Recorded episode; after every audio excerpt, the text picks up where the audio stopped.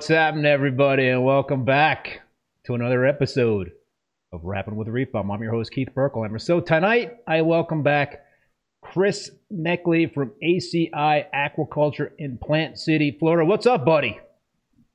How you doing, Keith? Doing great. Um, just uh, enjoying the break. Second day. Second day. I know. More. We are talking before the, uh, the live stream. I feel a little a little guilty that I got you on the live stream when you're supposed to be off, but uh, you know, I guess uh, talking corals is uh, is not uh, really work, is it? No, not really. I mean, uh, when you asked me about it a couple of months ago, I knew when it was going to be, and I'm like, yeah, I'll, I'll, definitely do it. I think we ended your show a couple years ago, or ended your year a couple years ago with uh, you, Thursday night you live were, uh, you were on pretty much a year ago um, this time. Two years ago? I think it was last. I, I think, think, I had you on last year, like the uh, the Thursday before the holiday week. Yeah, I guess yeah, maybe it's kind of becoming right. a tradition, dude hey, let's just keep it going. I'm okay with that. so for those uh, those it. folks that don't know Chris, he um, and, and ACI ACI is a, a uh, coral wholesaler, and Chris runs a business with his wife Amanda and their staff. Before we get into the conversation, I want to thank the sponsors of the show, Bulk Reef Supply and Ecotech Marine. I really appreciate these companies supporting the live stream, and I also appreciate all you folks out there tuning in. And um, I see there's a bunch of you out there. Please um, don't forget to hit that like button. And while you're at it, subscribe to the channel. Well, why not, right? And uh, as per usual, we uh, we encourage a lot of comments and questions. I've already uh, seen a PH and uh, Kalkwasser uh, question in the chat. There's a lot of uh, there's a lot of uh, things going on in the chat there. We'll do the best to to keep track of all this stuff and and um, keep this thing moving along. But I don't know, dude. What um, what's been going on with you besides you? So you're on break, right? So you, are the last two weeks of the year you're off there at uh, ACI.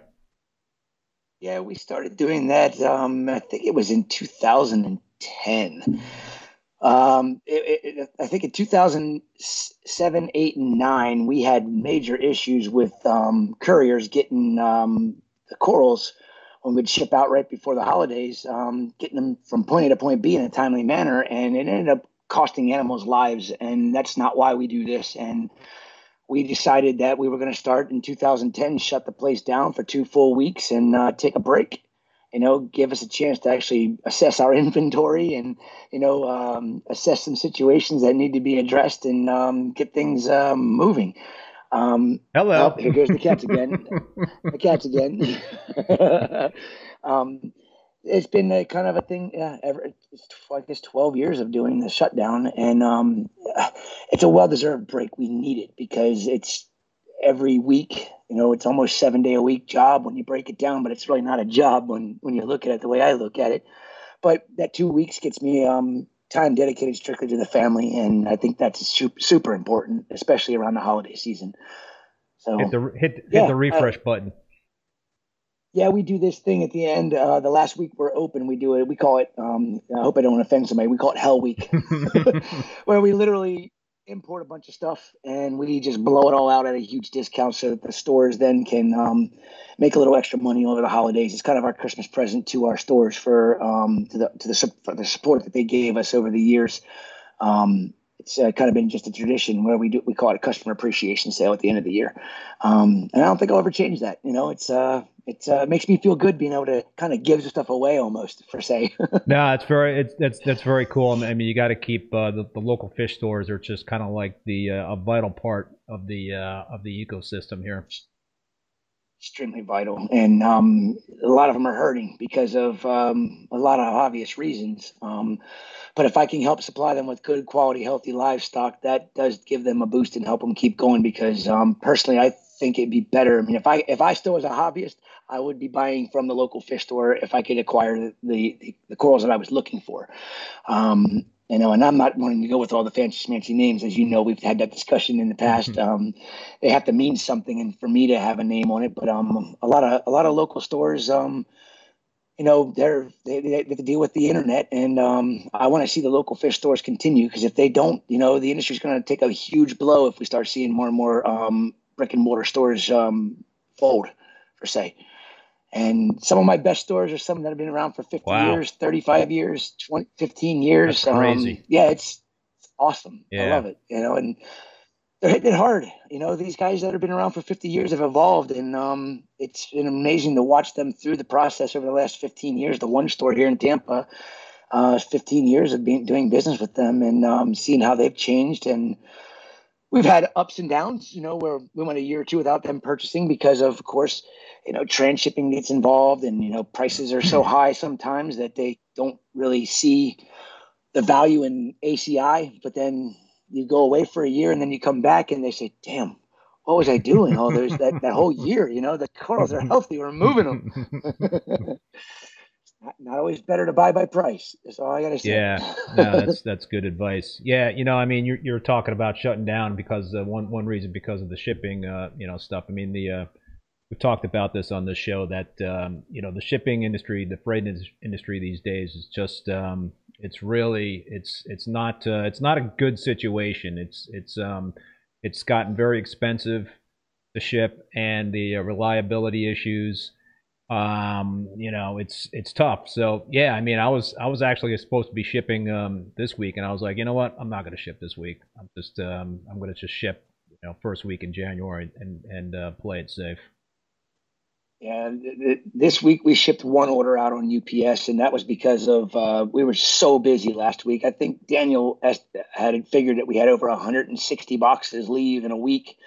Um, that was a pretty decent week for us. But I, amongst all the the the, the, the commotion in there, I mean, we were so just running around like chickens with our heads cut off, just getting things done from eight o'clock in the morning until we left at you know, five, six o'clock at night, depending on when we got everything done. And I lost an order and didn't even realize it. And luckily, we have all that, we keep track of it through our website. And at the end, they're like, um, what happened to this customer? And I'm like, uh, you printed it, Chris. I'm like, oh, damn.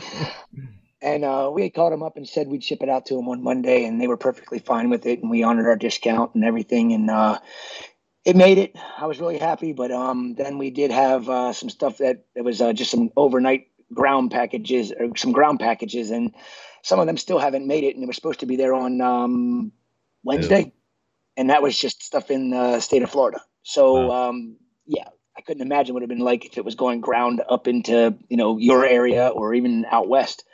So the reason why we do what we do at the end of the year, just so we don't have to worry about harming the animals, you know, and and having customers that have no product to sell, and you know, usually they just buy big the week before, and uh, which is good. It's it's chaotic shipping, you know, a, a, shipping day, right? I mean, you've got a deadline, you've got a serious deadline. You know, it's it's a it's a dance you're playing. You're you're basically trying to um, start as late as you possibly can, right? And then you've got a deadline where you've got to get those boxes to UPS or UPS is coming to you. I don't know exactly how you do it, but um, they come to pick it they up. They come to us. pick it up.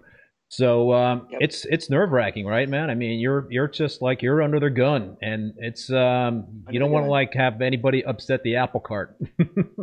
exactly, exactly. We have um, we have a fairly green crew in at, at, the farm right now too, and this was everybody's first customer appreciation sale, and um, you know, Daniel and I, we just we hammered out. I mean, we just get it done. And you know, the new guy, it put a hurting on him. like it was the first time since he was working for me that I could seriously see that he was like hurting from all the work that he had to do. Cause we normally start packing like, um, you know, on like Mondays, we start packing at like noon. Um, Monday of the week of the sale, we had so many orders going. We were packing at like 10 30, yeah. 11 o'clock. Yeah. And we didn't get done. Normally we're done packing by like three o'clock. That way we can do all of our uh, labels and everything yeah. that is necessary, and just get all the boxes boxed that are sealed shut with the heat packs, ice packs, whatever it is. And um, it was uh, four four thirty. We're finally done packing orders. The UPS man standing there at quarter to five because he's normally always there, the same dude. and I'm just looking at him. I'm like, Anthony, please leave and just come back because it's bothering me that you have to stand here and wait. Yeah, I'll just go to the truck and chill out for a little while. You come and let me know when you're done. You know, quarter after five, five thirty, we're done packing up the boxes. And he's like, "Don't worry, everything's good." He's like, "I still got. I'm going to be out till nine o'clock tonight anyhow." So uh, it didn't. It worked out well. I, I, have like different uh, issues. You know, I you know I so I'm in Vermont and uh, it's pretty uh, rural around uh, where I am. I'm like in the middle of nowhere. So um, you know, so we have a um, a couple of uh, you know, hubs, I guess, nearby. One is like 45 minutes away, and there's another like an hour away. So I usually go with the uh, the hub that's uh, like 45 minutes. I, I sometimes I'll, I will travel 45 minutes drop off boxes and and um, you know if right. I've got a lot of them because I just want to make sure that there's um, less stress on the uh, on the corals in terms of getting bounced around oh, the yeah. truck and all that stuff. But anyway, um, you know, so I've got the phone number of that depot. You know, I've got the phone number of the UPS truck guy, and um, you know he's called me, and so we had this situation where we, um, you know, there's a plane that flies out of this uh, city called Barre in Vermont to Manchester, New Hampshire. And uh, for a few weeks, this plane was uh, not uh, operating uh, on time all the time, and and some and some nights that plane wasn't operating at all. So oh, yeah, no. and and so I had a couple of instances where I had to, um, you know, I, I, always look at the tracking, and so the uh, the next, uh, you know, I always look at the tracking the next day to kind of see where where the packages are and I saw that it hadn't moved out of Vermont. I was like, what? What's going on with that? so, uh, you know, I didn't have the phone number at that point in time for the depot, so I just got in the uh, in, in my car, drove 45 minutes, and yeah, there were the five boxes that I dropped off the night before, just sitting there, and I, I picked them up and and took them back put, home and, and redid and it, put them back in the tank, and tried it again, and then um, had the same situation actually with two of the uh, two of the same orders. I had to go and uh, the, this time, the UPS driver called me and said, The plane's not running tonight. I was like, What? He's like, Can you meet me at this so and so spot? I was like, That's awesome. You know, so I met the guy. and, nice. and uh, you know, so I picked up the uh, the orders uh, again. But uh, they finally got that situation worked out where they got a they got a plane now that could go from Vermont to uh, New Hampshire. But it's like, man, so I think one one person's order I repacked three times. Oh my goodness. Yeah. well, it's better to do that than to have to worry about an animal dying or a group or a colony dying.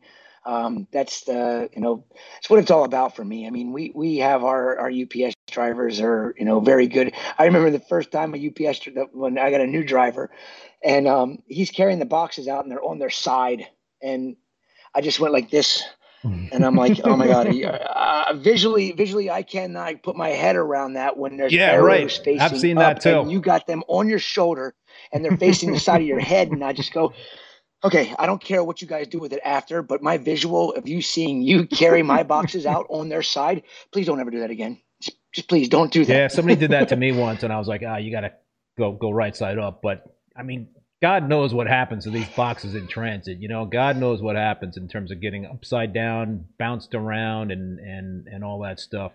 Um, I don't know. I mean, you you um you know, so I, when when I had all these issues in terms of like reliability of the airplane and, and not being sure that the stuff was going to make it there uh, next day, that's kind of like when I upped my game and I was like talking to you. I was I was talking I think from Adam from uh, Frag Garage.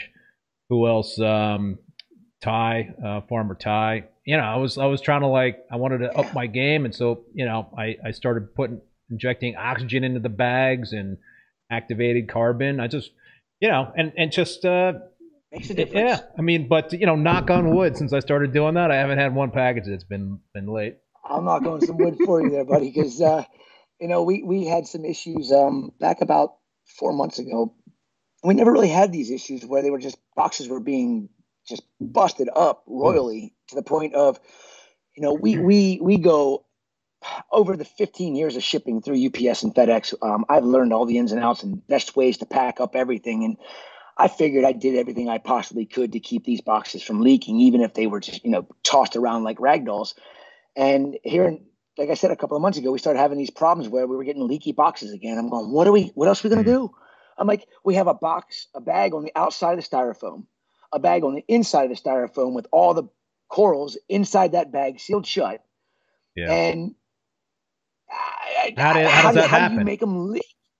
So we started doing double liners on the inside Whoa. of the box, and that knock on some wood has um, you know pretty much fixed that problem because it was the same customer almost every week oh.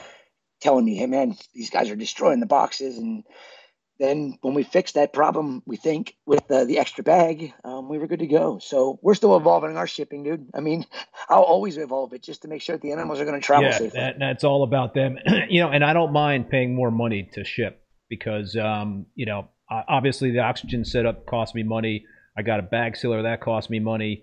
Um, the I'm shipping more water. Pays for I'm itself. shipping more water, right? But in the end, it's peace of mind, and uh, you know that um, you know the odds are going to be much greater that stuff's going to get there alive, even if it's like exactly. in uh, transit for uh, for several days.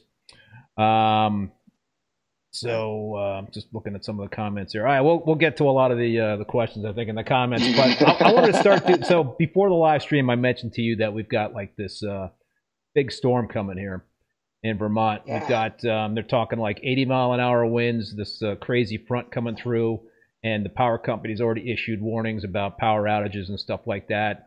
So um, you know, I, uh, I I I made sure that uh, I got two generators. I've got a full house backup generator, so I made sure that uh, they run on Nice. propane. So I got 200 gallon propane tanks. So I made sure that those were uh, topped off. I, I looked at them today, so probably would have been you know shit out of luck if uh, if they were empty and try to call the propane company to come and fill them. But I guess you know at least I got peace of mind that I know they're they're filled up. Um, Right. I tested right. the. I got a backup portable propane generator that I tested that uh, made you know. So it's um, it, it's it's a little nerve wracking, but uh, you know I should be okay. But you you went under uh, you know you had a situation last uh, this past fall, right, where you guys lost power for how many days? It was uh, almost three full days um, with Hurricane Ian.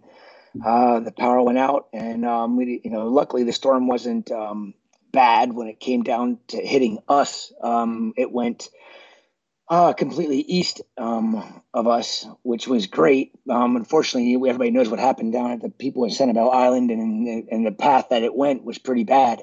Uh, we got really lucky um, and only had power outage for three days. Um, but we had uh, we had uh, three we had three three generators running nonstop the whole entire time.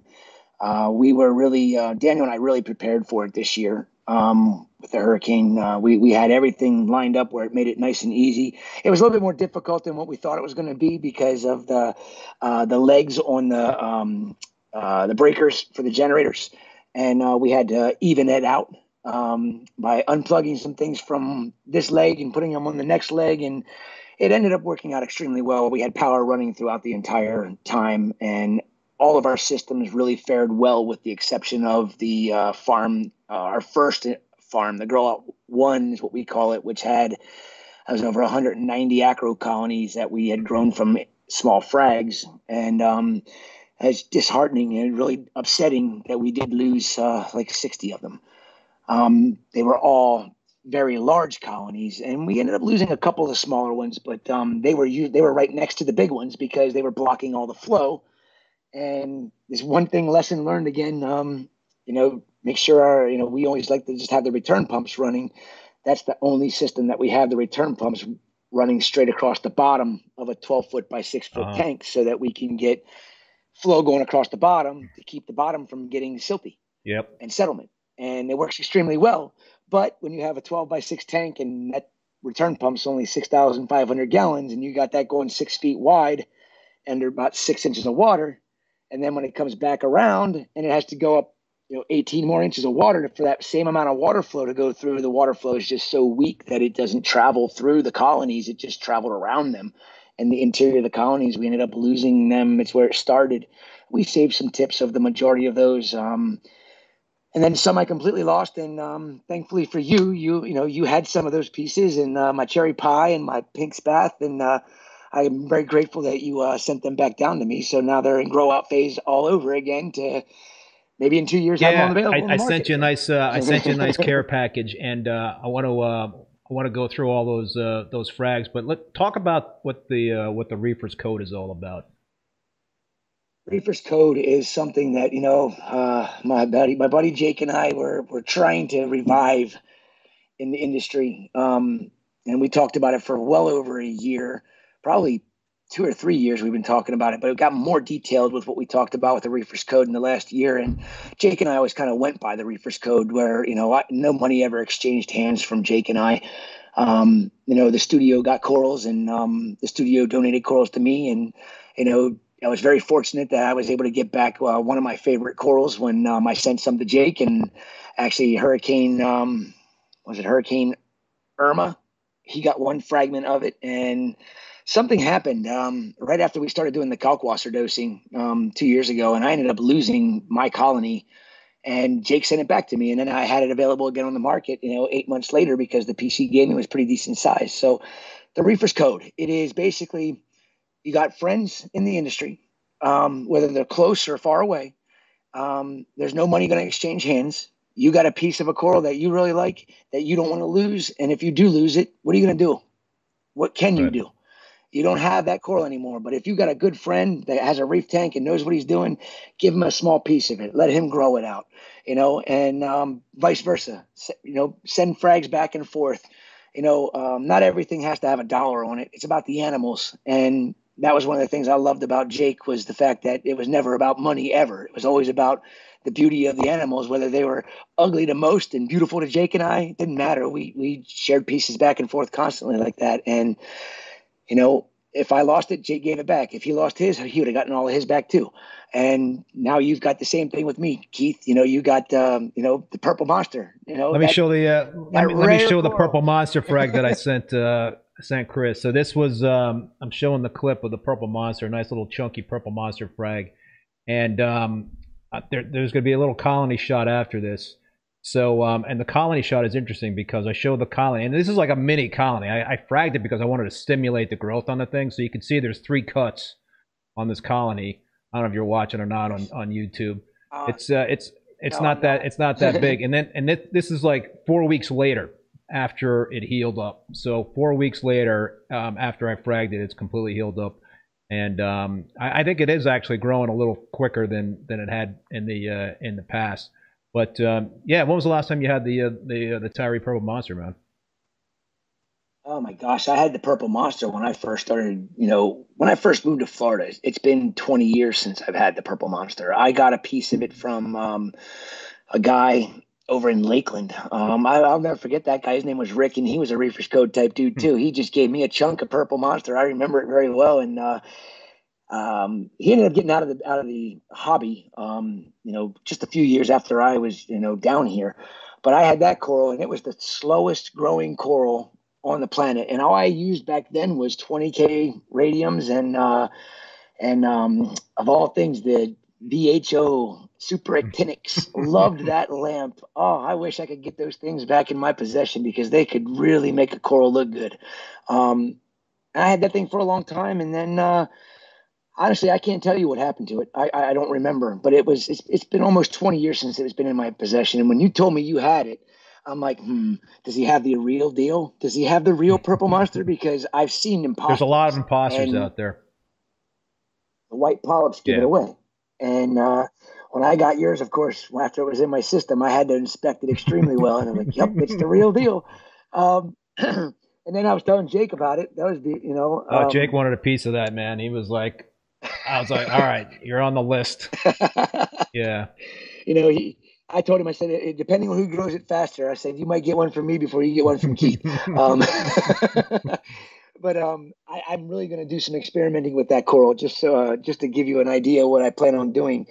Um, I use um, radiums over that coral now, as well as the coral cares, as well as some Reef Brite accents, and it's encrusted over that little piece of um, uh, putty, and it's onto the frag plug now pretty good.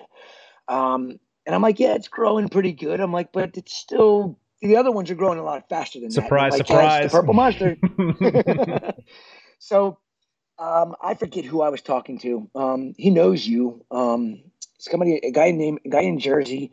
Um, and he remembers you had um, the radiums that were overdriven. Yes, so uh, they, you know, so I, I still use the 400 watt 20k radiums, and um, I had um, I was using um, years ago when I used to be in Connecticut. I, I had uh, two colonies of the purple monster that I, I, I acquired like a mini colony from somebody, and then uh, I had a frag that um, grew really quickly for me. So I had two nice big size colonies that grew very well, and I had 400 watt 20k radiums, and I had magnetic ballast, right? So I was overdriving the bulbs with the magnetic ballast. And now fast forward to today, right? I've got the same bulbs over the uh, purple monster, but I've got the electronic ballast. And and you you said something to me. I was like, you know, we were talking one time, And I was like, man, I, I, just can't figure out why, you know, it grew like a weed for me, or not a weed, but it grew really quick, you know, quickly for me back years ago. Sure. And now the last several years, it's like growing so slow, and you're like, maybe it's the magnetic ballast overdriving the um, the bulbs versus the electronic. I, I think that has a lot to do with it, and you know, and it's funny that we're bringing up the magnetic ballast because um, I had to call and um, give give Tulio a little bit of um, crap about. Um, I had you know I had two ballasts that came from him. I, I think I bought 35 ballasts from him like six months ago, and uh, two of them didn't work out of the box, and I was just busting his balls a little bit. And he goes, he goes, don't worry. He's like, we're not going to be selling electronic ballasts anymore. He's like, I got a manufacturer making me magnetic ballasts all over again. He's like, because you've been talking metal halides so much, and actually, we're selling more metal halides than we have in the last five years just in the last year or so, we've been selling a lot of metal halide ballasts. And I'm like, I think they're coming back because people are seeing what I've been talking about and other people have been talking about that, you know, uh, metal halides really do, they're the best for acropores. I don't care what anybody says. You can't convince me otherwise. Um, because I tried all the different types of LEDs and I still get, you know, you know, the coral cares really impressed me, but I still don't get the same out, as I do out of the out of the metal halides. So what I'm going to do and I mentioned to Tulio this uh, when I was talking. I said, you know, you're going to have magnetic ballast. Awesome, because I'm fixing to put up over the sump area that I have my acros in the in my large system. Um, I'm fixing to put up 265k Iwasaki's, and I want to see what happens to Mr. Purple Monster under some Iwasaki 65ks because um, you know Greg Schiemer back in the day, that guy would grow a coral from a one inch, two inch frag to a foot staghorn colony like this big in one year with those Iwasaki 65s. And uh, I think, uh, yeah, it was Jake that I talked to right before he was on his way to Bali. He said, um, you really going to do the 65s? And I'm like, hell yeah, I'm going to do them. He's like, I can't wait to see what happens. And uh, damn, now I'm not going to be able to tell him the, tell him the results, you know? Uh, well, sucks, but you know, he's, uh, it's a shame one of our best friends and one of the biggest influencers in the industry is no longer with us. You know, good buddy, and I know he became a good friend of yours too. It, uh, um, I mean, listen, you guys were uh, you guys were talking pretty much every day, right? I mean, you guys were um, yeah, almost. Um, yeah, it's it's kind of. I mean, listen, I um, you know, he he I we we definitely became uh, very uh, you know good uh, reef keeping buddies and all that stuff, and I knew um, you know Jake um, for couple of years, you know, pretty much through the show, and and uh, you know he um, he got into like you know following me on YouTube and then reaching out to me, and we we damned a lot together and stuff, and and uh, we had conversations about you all yeah. the time, trying to figure out how to beef you up and make you better than what you already are. well, he was like he was feeding me guests like all. I mean constant like funneling of like ideas for guests on the uh, on the show. So he was a uh, he was a fan of the uh, of the show and the channel, and and um, yep. yeah, it's um, you know, so it's it's kind of hard to fathom in terms of like not having that uh, that dude around anymore. It really is, but um, there's a void, man. There's a really, there really is a void. I mean, it, you know, going into the farm, it's hard not to even just, you know, hard not to go down the aisles of the corals, especially the farm, and look at, you know, when you look at a a, a toxic Jake Adams Acropora, Florida, and you don't even have to get up close to it, and you just say, all you do is look over in the, in the tank, and you're like, damn, there's Jake's coral. Right, he collected that coral. you know, it's like, eh, no, he didn't collect the Acropora, Florida. That's been in captivity for I get all the stories mixed up. Um, I have them documented, and Amanda is doing. Um, well, she did an, an amazing article on uh, Jake's corals that's going to be published in Coral Magazine. Um, this, uh, I guess, the January January um, February uh, yeah. Magazine uh, yeah. issue that comes out. It's going to be in there, and um, she really did an amazing job. Um, I didn't even get to see the original draft because they didn't. You know, Matt uh, Matthew and uh, her said, Chris can't see it. Chris can't see it. And then um, at the very end of the editing, um, when we were like four or five days before the cutoff was, she looked at it and she's like, something seems wrong here. And, and I'm like, okay, um, I thought you didn't want me to see it. So I, I, read the whole entire article. And of course, you know, my, you know, faucet started running, it teared up, you know, it was, uh, it was, uh, I was happy for her to, for, for putting it out there and, um, just happy that you know the, Jake's legacy and the legacy of some of his corals was being you know put into the article. But we had to switch some things around, and luckily I got to read it beforehand because um, it would have been published completely wrong. And um, we just switched a couple things, and uh, good to go. So it's going to be fun to see that. But Amanda did uh, proud of her. She did a good job, a very good job. Just uh, talking to me and talking to other people and putting it all together was she. I'm, I'm looking forward to reading it. Um, subscribe to Coral Magazine. Yes, everybody. I just subscribed. That was long overdue. I don't know what the hell I was thinking, but um, it's print. It's print, but you know we've got. I got a bookshelf stuffed full of every Coral magazine since Amanda and I and uh, and Matthew have been uh, since we've been subscribing to it. It's only been a couple of years, but I keep every every single issue and.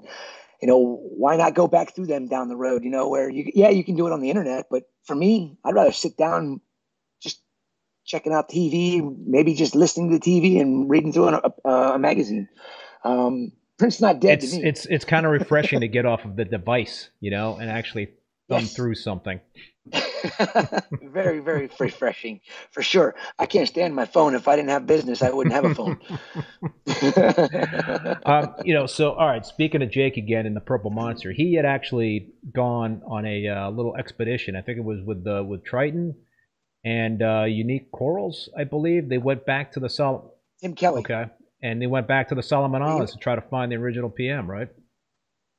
Yes, they did, and um, if I remember correctly, they found it, and um, they found uh, uh, it wasn't, of course, the original colony, but it was, you know, uh, the strain and the exact color morph um, which is um, maybe it was the original colony. Who knows? I mean, the Solomon is a big, big place when you break it down for diving and stuff, but um, very shallow. In uh, I think from what I remember, it was could be high and dry at low tide, depending on the how how big the tides were at the time. So it's uh, very shallow, and uh, that's why I'm thinking after I talked to Tim about it, he's like, uh, how shallow it was. I'm like, maybe the 65 Ks will get that thing really cooking and growing. Um, so it's going to be interesting to see what happens there. Um, if I can get it to grow a little bit faster and it doesn't look as beautiful, and then I can just frag it and stick it underneath some radiums and uh, get that get that deep deep purple coming back into it. You know that's uh, going to make it a viable coral for um, us to get out to the world. And because um, if not, it's going to be expensive because the amount of time it takes to grow it is, of course, what determines yeah, the price. Yeah, and you know, I've um, I hadn't fragged that thing for you know, I think since I had it, and I, I can't re- recall exactly how long I've had that that coral. It might be like four years or something like that. I mean, it, it was like dormant for a long time. Well, you know, the story was that I uh, I put a frag of it in my 187 gallon display tank, and all it did was like encrust on the rock, right? And, and it had like it had the single you know nub from the frag, but it just freaking encrusted. And of course, it was slow to encrust. And I had Oregon blue tort right next to it because that's my other favorite coral. And uh, I had some other corals, and they Love started it. to like shade out the purple monster. You know, so yeah, I had a lot of corals growing and a lot of incrustation going on. I was like, I got to try to save this PM because uh, I'm gonna lose it. It's getting shaded out, and and I need to like you know do something, or else uh, I'm gonna be shit out of luck. So I um, I somehow got the rock out, and chiseled it up, made a couple of frags, and put one of the uh, larger ones on a tile, and that's how I started growing that out. And um, so yeah, it was a uh, kind of like a rescue effort to try to get that thing uh, out of there. And then so it's been on the top for probably like a couple of years, and and pretty much dormant until uh, you know recently, the last year or so. It's been growing a lot better, and um, yeah, so, I, but I, I think I definitely see signs that it's growing faster after fragging it. I mean, that's something that um, you know I've found it, as, you know, in terms of in the past. If you frag a coral, then that could stimulate growth. Correct?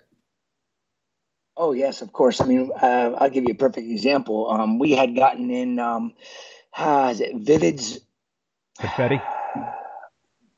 No, it was a, it was a rainbow millie.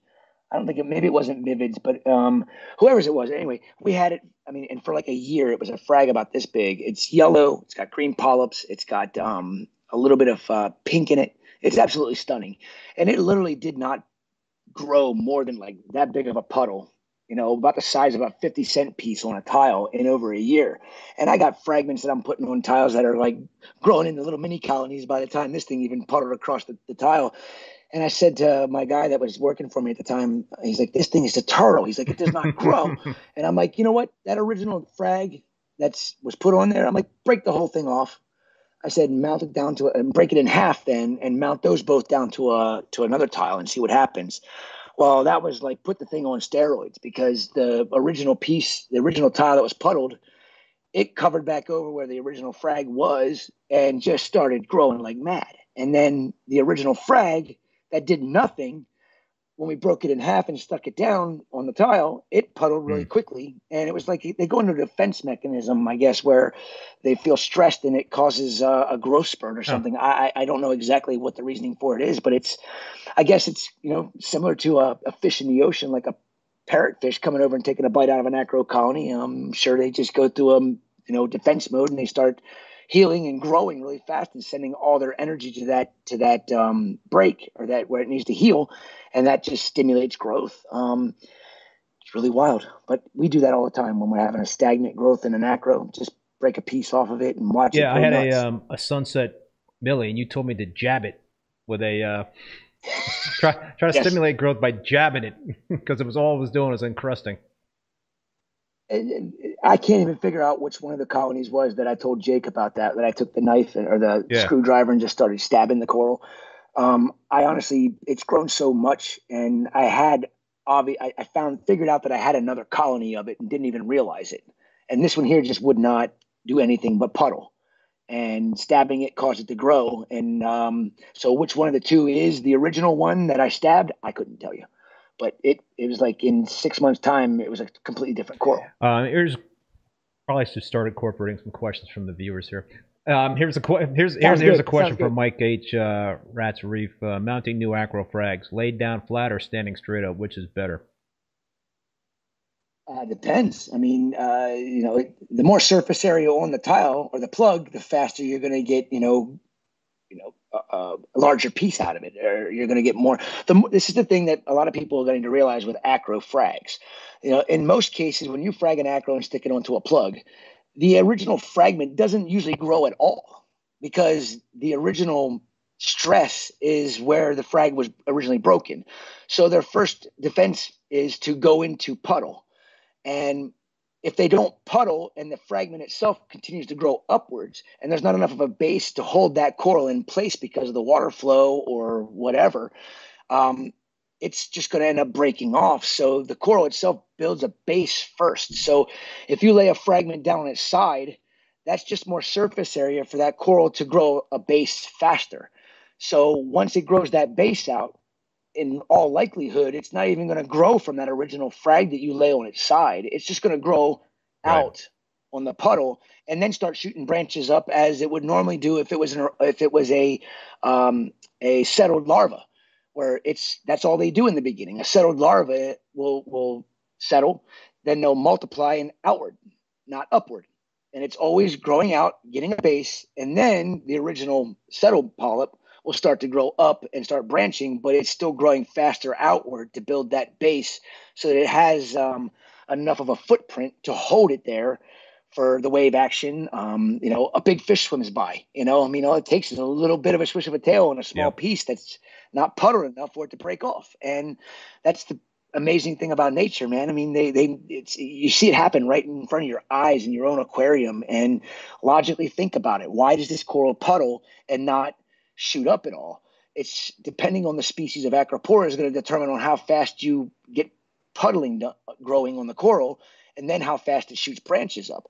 The thicker the coral, like Aber abrotanoides, um, it's I mean heck, I've got branches that are as thick as my wrist growing, and if I was to take that coral and put it onto a plug, it would not shoot branches up off of that original frag at all it would puddle out probably about a foot, foot and a half before you start seeing anything pop up on it because it's a very thick branching acropora. Um, thinner stuff doesn't need nearly right. the base. So um, it's uh, think about it when you look at your coral. Just say, okay, how thick are the branches when I got it? And okay, is it going to puddle really big or is it going to stay small and then shoot branches up? And you can usually determine that by looking at the thickness of the branch or even by the species. Tenuis, you know, they get a puddle about that big and you'll start seeing yeah. branches shoot up yeah. everywhere. Uh, Millie's the same way. Yep. Um, Reef Keeping, the stabbing trick worked great for me. I stabbed my Garf bonsai that was just encrusting and it sprouted tons of axial branches. I love it. I love it. I'm glad I could help you out with that one. it's uh, it's kind of crazy how that just came about. I, I, think Jake even told you that story. Um, uh, I think he was even on Reef Bum when he talked about it about me stabbing yeah. the coral. Or we yeah, were together that time. Yeah. you know, it, it, it, it, makes me laugh, but um, you know, it, it works. It yeah. really does. All right, folks. Um, break out the screwdriver to those slow growing acros and start stabbing away. if it's just puddling, yeah. stab it a couple times. But I'm not. I'm not stabbing that purple monster. I'm telling you that, but dude. I would either. This is another thing I noticed with um, acros. Um, you, you got to look at the, the, the, the structure of the of the corallites and the growth. That'll also determine on you know you can really determine that when it comes down to um, how much they're going to puddle if you have like um, my favorite acropora, Acropora suharsonoi, um, it's a deep water acro, smooth skin from only comes from uh, a small area in Bali. It actually was just discovered across the Lombok Strait, which is just across from from Bali uh, in really deep water as well. Very smooth skin. Corallites get like, I mean, the one I have it right now growing, the corallites are like this long. There's an axial polyp and there's wow. nothing. It's just smooth. Um, and that's the beauty of that coral. But that's that one that I was telling everybody a long time ago that, you know, it's on an eight by eight tile and it literally has been puddling for years.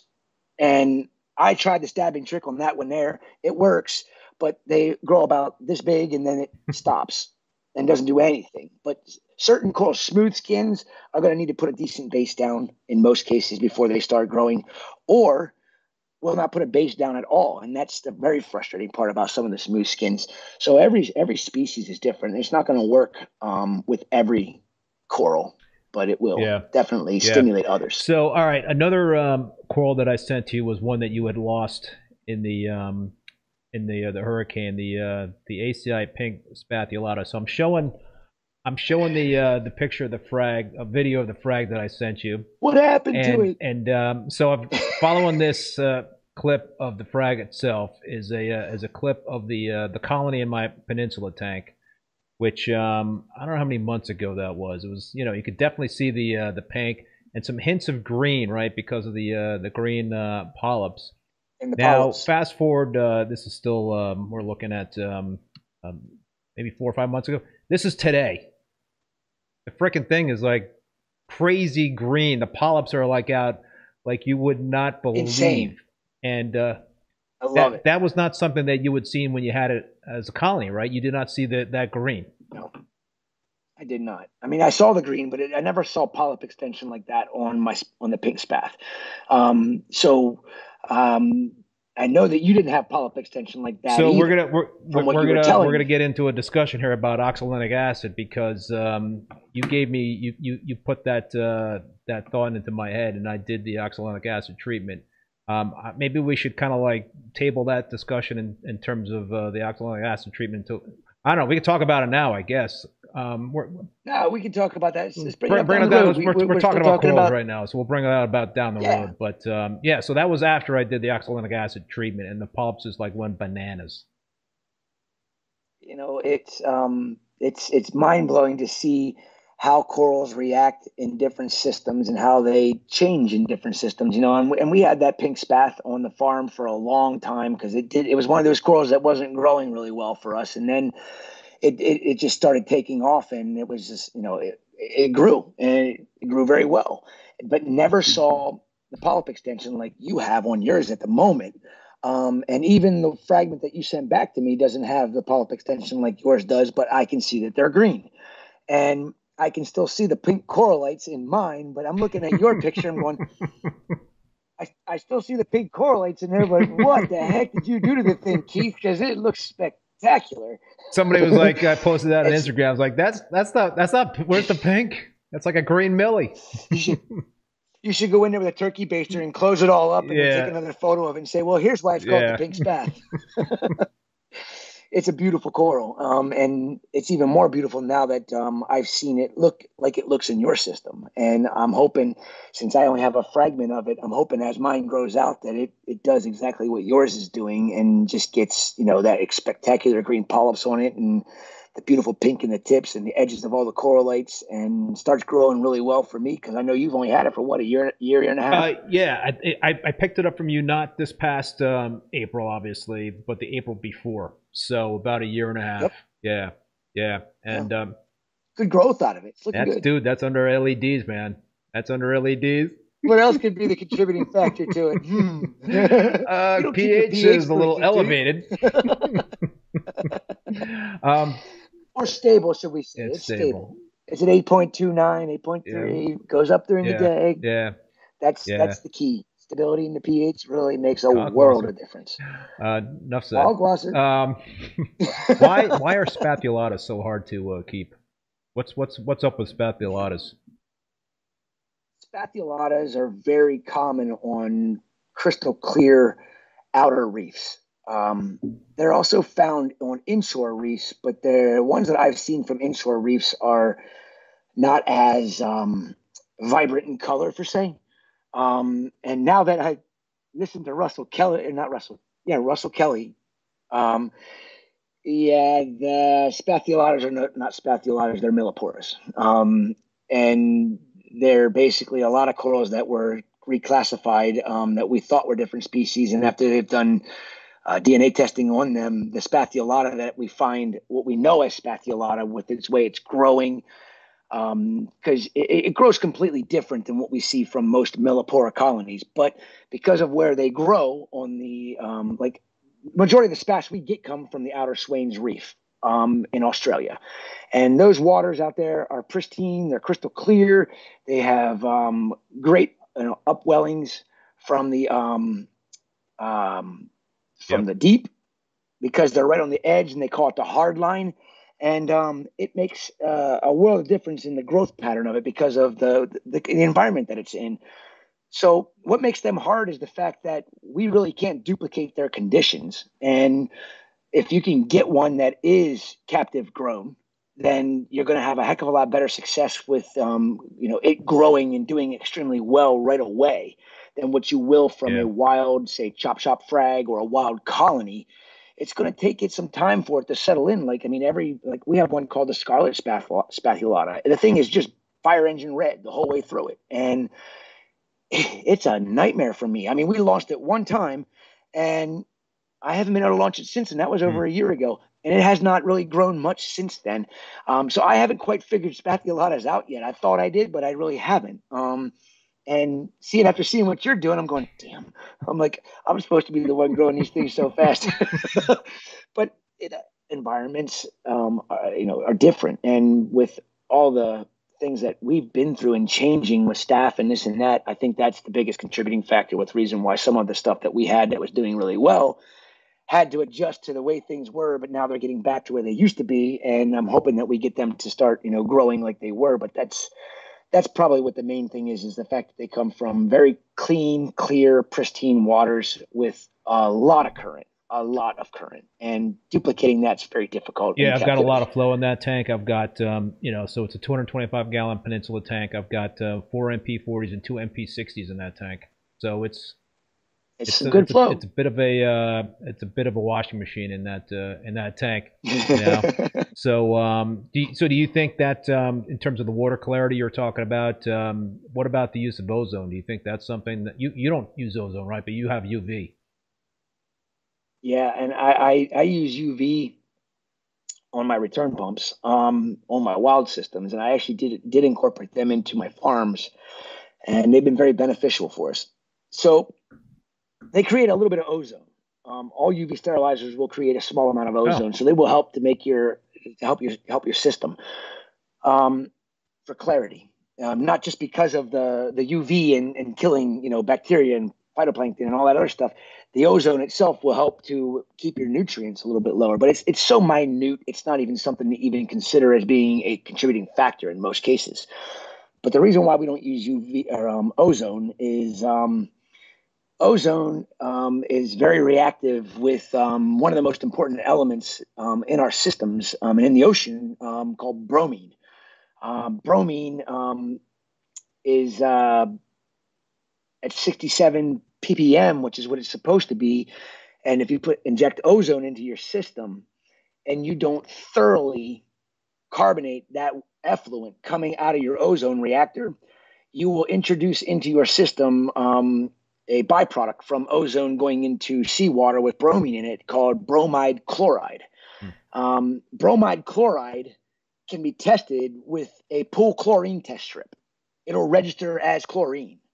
Um, that's how bad it can be. If you put um, ozone on your reef system, you better make sure you're running carbon and making sure that that effluent is going through really heavy, thick bed of carbon. Because if you don't, you very well could nuke your entire system and you won't even know yeah. why. It's because o- of the bromine. Ozone just scares me.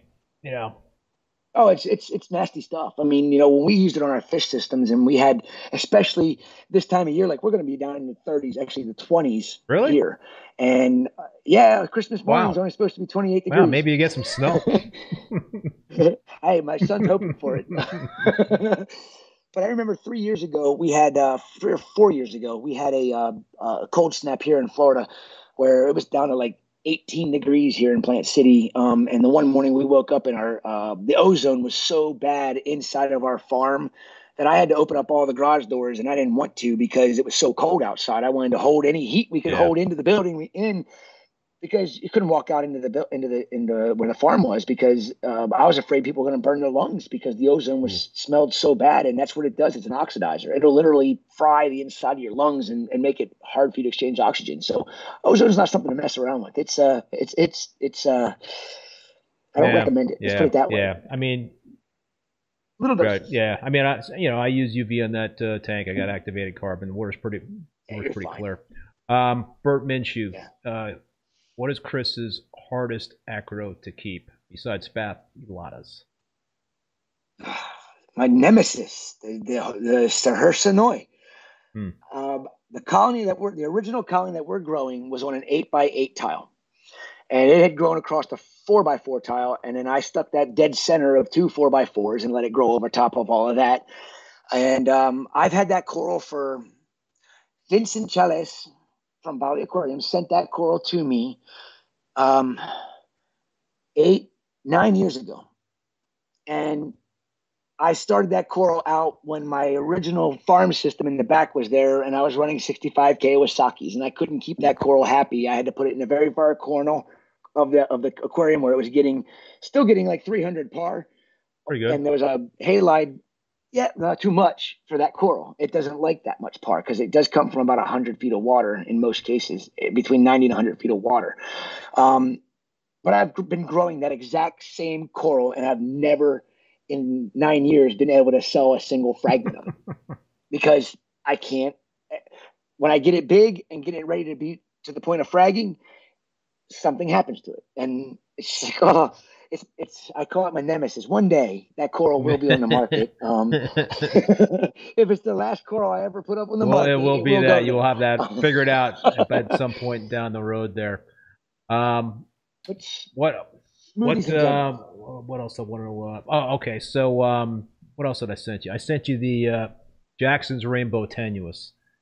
That, that oh, um, here's coral. a here's a video of a uh, of a frag. This was like one of the I think original Rainbow Tenuis out there that um, you know was um, I think kind of a, a, a, local hobbyist in the New York City area kind of brought attention to this. He he uh, he acquired it, and um, you know these are this, this video is under uh, 400 watt 20k radiums. It's got some serious like pink and red corallites and Amazing. polyps on the thing, and this is like under like you know this is not like heavy blues, right? This is a uh, that's what I love right. about it. I mean, this is like a true, genuine rainbow tenuis that shines kind of like under a full spectrum lighting situation. Exactly. No, I it's one of the everybody would um I guess Andreas, my my guy that, that takes care of my farm, he's he's like, Chris, which one's your favorite out of what Keith sent you? And I'm looking at it, I'm going, you know, I love I love mine, the one my originals that he got from me. But I'm like, this this this tenuis right here, this Jackson's rainbow is blowing my mind. He's like, ah, that's what I've been saying. He's all excited about it, and he's been watching it puddle. And he's, Chris, did you see the Jacksons lately? yes, I look at it every single day. I mean, little does he know. I mean, even though I'm not out in the farm all day long, every day I go through every one of my systems and I check all my babies.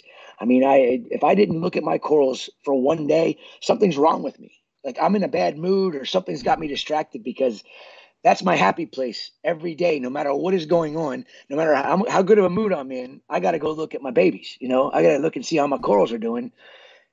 And what I don't like about doing that sometimes is sometimes I go to him and say, um, "Don't tell me, tell me when my coral's over here. This particular coral's looking better because I can't look at it anymore. I, I've been seeing it go down, down, down. Make it happy. You know what to do." and when he gets it back to looking good a week later or whatnot, he's like, "Hey, Chris, you got to go check out the coral." And then you know, I'm fist bumping him and saying, "Keep up the great work." You know, you love my corals like I love my corals, and that's exactly what I needed to hear at the farm was somebody that you know respected and loves the corals as much as I do because I honestly get really depressed when I can't when a coral that I love can't there isn't happy and I don't have the time to put and dedicate to them all the time. That's why yeah. he's there. And without him, I had to do it before. And in some cases, they would suffer more and more because of my workload. And um, it's so nice to have somebody that, that can do that for me now because uh, whew, I, he saved a lot of corals. Let's put it that way. Oh yeah, no, I, I think in terms of what you're doing, man, you got to have somebody that you can really rely on that um, you know can kind of um, take the load, lighten the load a little bit off of you that Hershey Porter went down too good. well, you got to get Amanda to like to kind of top you off there. Yeah, honey, if you're listening, honey, uh, can you go grab me? She's in the Porter, chat please? there, you know, so uh, she's watching. yeah, she's not in here because uh, you know uh, conflict with the talking. Back, you know, yeah. she's um, over in another room. So, but yeah, no, it's uh, yeah, it's good to have good people. Um, and it's taken a while to get get a team starting to be built back up, and I think the team's on the right path. And uh, I do need one or two more that are going to be the right fits to round off the team, and then uh, I can really uh, focus on wanting to focus on just haven't had a chance to do it. Um, we have so many things on plan, and some of the things started happening to be at the end of the year here. And I can't wait to start bringing up some of that stuff because uh, all those worldwide customers have been wanting to buy corals from me, like from around the world, is what I mean. Um, right. Look out! Look out! It, it might be coming sooner than later. Fingers crossed. yeah, yeah. um, all right. So I also sent you a few other uh, corals: a uh, a Walt Disney and yes, um, and a home wrecker and a sexy corals orange passion. What um what's your favorite out of those three? I mean, those are all like uh, those are like rainbow tenuis, right?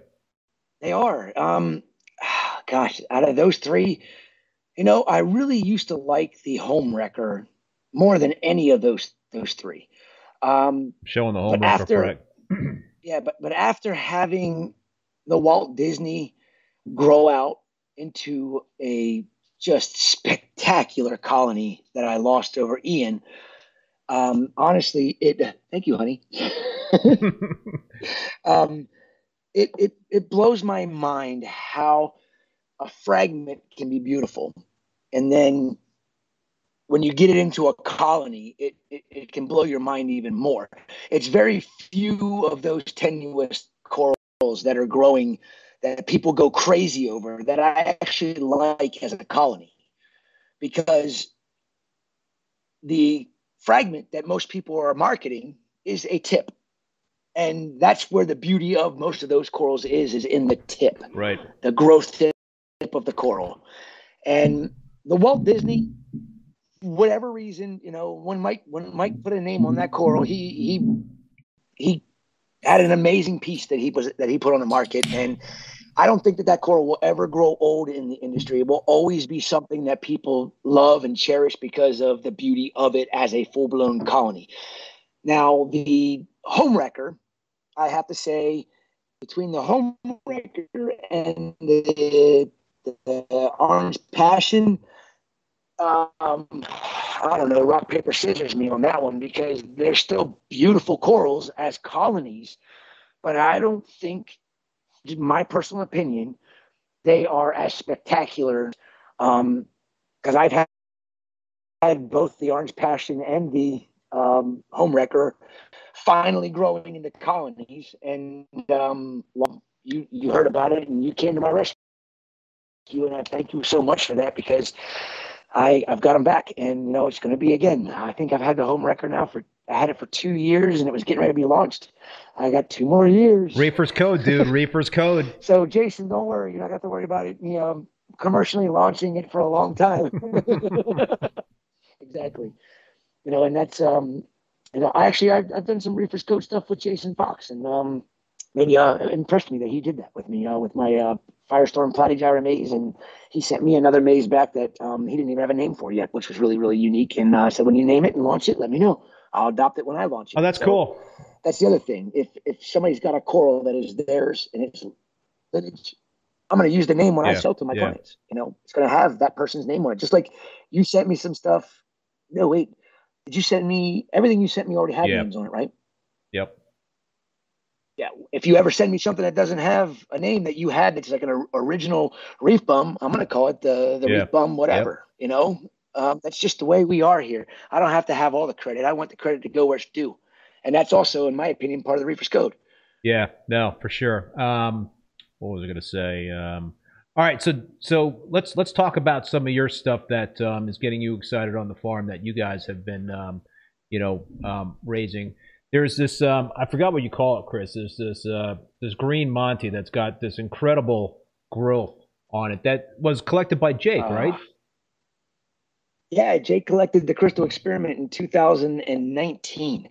Um, he was with Nick from Ultra Corals, as a matter of fact, on about a. Uh, it was kind of a joke when Jake collected it because. Um, you know, Nick was picking on him about why'd you collect the green Monty? It's the green Monty, and and Jake's like, get back in and see what this thing looks like. And of course they did. And it was like a two meter wide colony on this bommie. And it was just that strain of Montipora.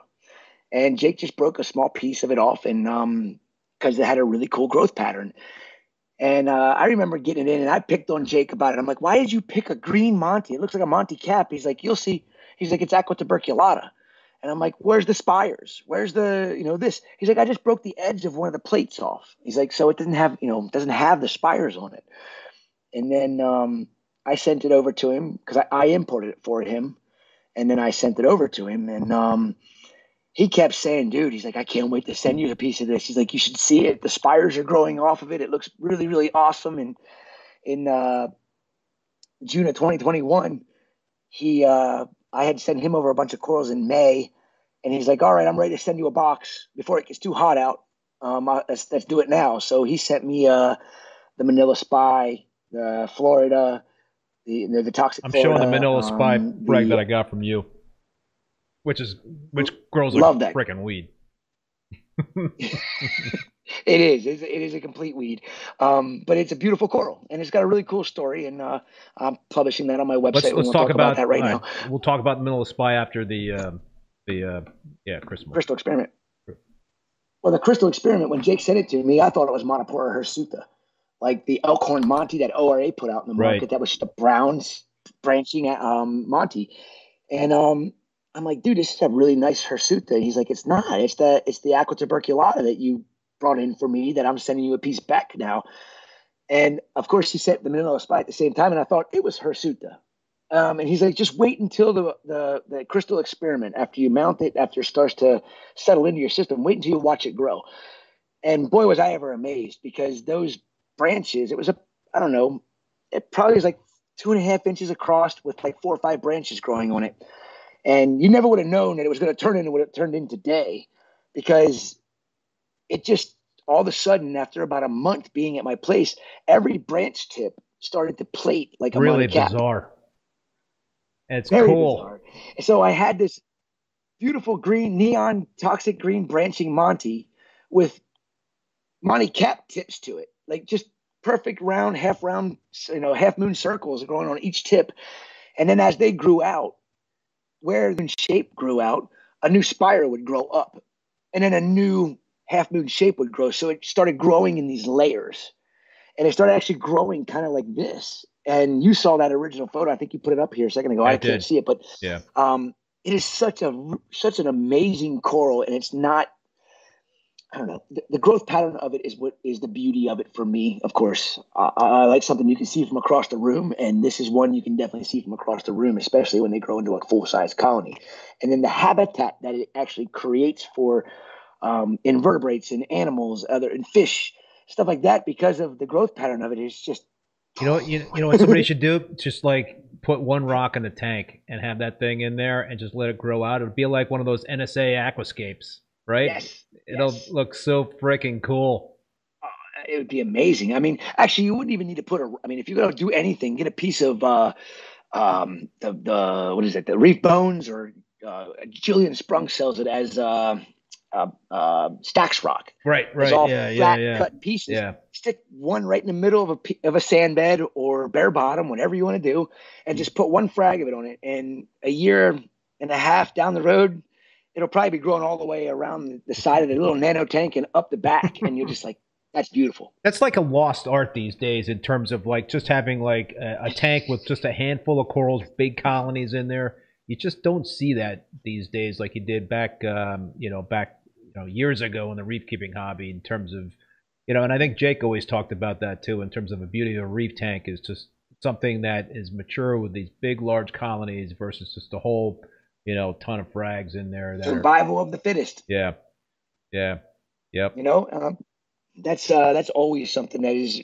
very nice to see when somebody posts a photo, excuse me, of a um, a mature aquarium, and it's just got these beautiful big colonies it. There's only like 10, 12, 15 different corals in the entire aquarium.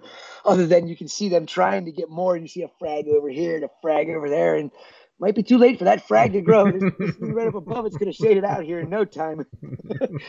but you know, yeah, beautiful mature reefs are very, very um, few and far between anymore. Rare- um, rare. You've got them. Yeah, yeah, you know, and and it's um, it's tough, right? Because you you really you, you got to learn in terms of what corals are aggressive and what corals are not aggressive, and it and it's an art. You you kind of like learn from your mistakes. Um, you know, I've had I've had like the uh, the tub stellata montipora, you know, in my tank, and that like took up a huge huge chunk of real estate. Uh, you Like know, weed. I had the Green Valley Slammer years ago, and that freaking thing grew out of the water, and it and it Yes. you know it was like two foot tall and like uh, a foot wide, and it was gorgeous. But I had to get rid of it because I, you know, I had other corals that were gonna like die because the thing was being so uh, so aggressive. So, it, Still my, still one of my favorite acros. Always will be. Green Valley Slammer. Yeah. Yep. I still have the original strain. Do you? Like, fr- yeah. Um, it's funny that coral. I'd ask you um, for a, a piece, but dude, it, it, I don't have the real estate for the. Uh... I'll send you a frag this big. um, I, I it's, it's funny on that story on that coral when Valley Green Slammer was named. Um, I got an original piece of it 20 years ago, Hmm. and I ended up giving it to a friend. Um, and then when I tore when I when I got rid of that SPS tank, um, he still had it, and then I started getting back in the SPS again, and he was getting out of it. He sent it back to me, and then I uh, Reefer's Code. This is all Reefer's Code here. He gave it back to me, and then I didn't want it because of how fast it was growing. So I gave him a frag back when he got back into it, and then it's like six years ago, he gave it back to me again, and he got out completely. And he's like, "I'm done. I'm never buying another reef aquarium." He's like, "I'm done." And so I had grown my piece out that I have now that we offer up for sale about every I don't know. It's a it's a hard one to farm because I don't want to farm too much of it because uh, you have to have such a big colony to be able to get any kind of fragmentation off of it because it's so Yep. branchy. And um, so I just keep one colony and we put it on the market about every six months. That's about it. Um, keep it ch- in Yeah, check. yeah, yeah. Trim it pretty good. So, uh, what's what's the deal, man, with the Manila spy? What's the story behind that? Um, I'm not going to tell the whole story about the Manila spy. I'll let people go to the website when we put the story up. It's oh, I kind didn't of, want um, to like, uh, yeah, babe. it's it's a funny story. Um, and you know, people can laugh about it. Jake and I laughed about it all the time. Um, it um, it got into the country here legally. That's all I got to say. Um, but it, it was it was uh, it originated from Manila, Philippines. Um, so anybody that wants to put their you know, the story together, um, it was not something that Jake tried to do. It was something that was done by other people. And when Jake was in Dubai, saw it and was like, "I need that coral," and then it ended up getting um, legally imported into the U.S. Um, and Jake then had it, and he had a little fragment of it, and now he gave me a bunch of it, and he's like, he's like, just make sure you put a good value on it first, because the first time you sell it and market it, he's like, it's going to be the best money and value you're going to get out of it, because after that, everybody's going to have it, and it's going to be Yeah. a weed. It's going to be like the some of these. Dude, it's like taking over one of my frag tanks. I believe you. I believe you. Um, put it in some higher flow, and it won't grow as thick or as fast. There so you go. that was one of the tricks that Jake did tell me Good about tip. it, and um, it's funny. He told me that, and it grew outward, not up. And then it had thicker branches along the base, which was really, really cool to see the different growth pattern The, because the the, growth flow. patterns on that coral are like just really so cool, really cool, but it's fragile. You know. It is. It is. Yeah. It's like if anybody does, if people don't know what it is, it's like a um a branching Montipora hirsuta and uh, Montipora speciosa crossed, and it's very smooth in some areas, but also um, rigid, and bumpy in other areas. But just this amazing, bright ruby red coloration, um, and the the white growth tips really make my Yeah. that that contrast is amazing Yeah, on that coral. really it's one of my favorite corals. Yeah. No. For I- sure. and, again, it's like one of those eye-catching corals that you can see across from the room, which Yes, is so cool. it is. If Yeah. you if it grows big enough and the flow doesn't break it into pieces. Yeah. Right. I haven't had it any. a, go ahead. What? I, I Uh, was like, I, I, I, uh, I didn't have any luck putting it in one of my display tanks. I, I just kept breaking it. But it's got to be in a lower flow area. Yeah. If um if you have a, a beautiful uh softy dominated aquarium that's just like yeah, that would be nice. barely moving the water, the corals Yeah. look happy, that would be a perfect SPS coral to throw in one of those tanks because Yes. it's not going to have that extra flow. An LPS tank with euphyllias in it and fimbriaphyllias in it would be another great um, aquarium for somebody that wants SPS corals but doesn't want to have that turbulent wash machine aquarium and you know um, well i always say you have to have pristine parameters because that's what we do with all of our systems. Mhm. that's uh, the ocean the ocean is pretty much the same when it comes to those parameters wherever you go. It's just a matter of whether it's the type of reef that it's growing on. Um, so yeah it's a perfect tank for an L or a perfect coral for an lps tank um, that doesn't have the turbulent water that an sps tank has Um, Eric Emerald Reef Supply Manila Spy is self-fragging every day. A piece gets broken off and put on a plug. Amazing, but dang, do I have a lot now? Started with one frag from Chris. hey, hey, everything Jake told me about that coral has 100% come true. and, um, you know, we, we don't really sell very many of them anymore because um, eh, the customers of ours that have gotten them, they, most of them, um, un- unless they're just getting corals in and moving them out, if they keep a piece for their display tank, I'll never sell another fragment to them because right, Okay. we got plenty. it is what it is. I really don't care either which way. It's just the fact that it's, you know, Jake Adams coral. You know, that's my whole thing with that coral. Um, it is something that I I got from Jake, and Jake has a cool story behind it. And uh, it was something that he saw in Dubai and had to have, and he made it happen to get it here in the U.S. And, but you know, um, it, it's a it's a great coral to spread around the hobby because um, you know it's it's a branching Montipora, right? It's um, it's an easier coral to keep, and um, so folks that kind of like want to um, wet their feet a little bit in terms of getting into the um, you know to the- beginner SPS, Yep. Then that's a great, great coral. and it's the perfect coral for the reefers code. It is. It is. So, all right. So, dude, Amanda sent me some pictures uh, of some other uh, acros that um, are pretty special in the farm. Should we talk about those and then talk about a couple of special uh, LPS corals you guys are farming? This sounds good. Um, I'm going to bring up one, and um, well, actually, you you go ahead with what, what Um, photos she sent you first. So, I've got uh, Sweet Dreams. Ah, love that coral. What's uh, what's Sweet Dreams all about? Uh, the contrasting colors on that coral are just spectacular. And as a fragment, it just, I mean, makes your head explode with uh, the polyps, the, the the reddish chartreuse color in the in the tips, and then it fades down to green, and then it gets very yellowish in the base. And the polyps, um, they're different. You know, they can be they can be like a white, they can be like a, I mean, a, an intense white or yellow or intense green. Um, Yeah, there's a lot on going on there. It's a beautiful coral. Um, and I actually, um, it's so funny about this. The story behind this coral, um, it was a wild Australian acropora, and I really liked it.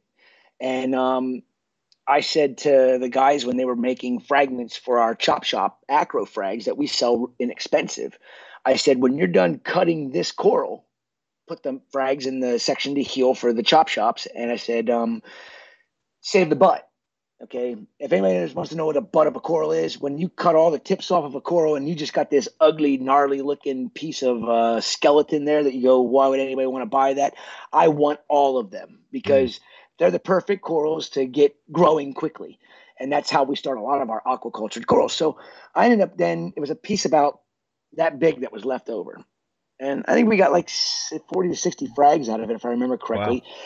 And after they healed, I sold them as my you know, in my acro packs. And, you know, if somebody went to buy five acro frags, they could buy them at the price we sold them for. And a local store got got a, um, a 50 lot and he got a couple of them in there and he kept, he's like, this one looks special. He kept it and put it in his display tank. And we had ours getting ready to be fragged to, to launch it. And I'm going, what the heck am I going to name this thing?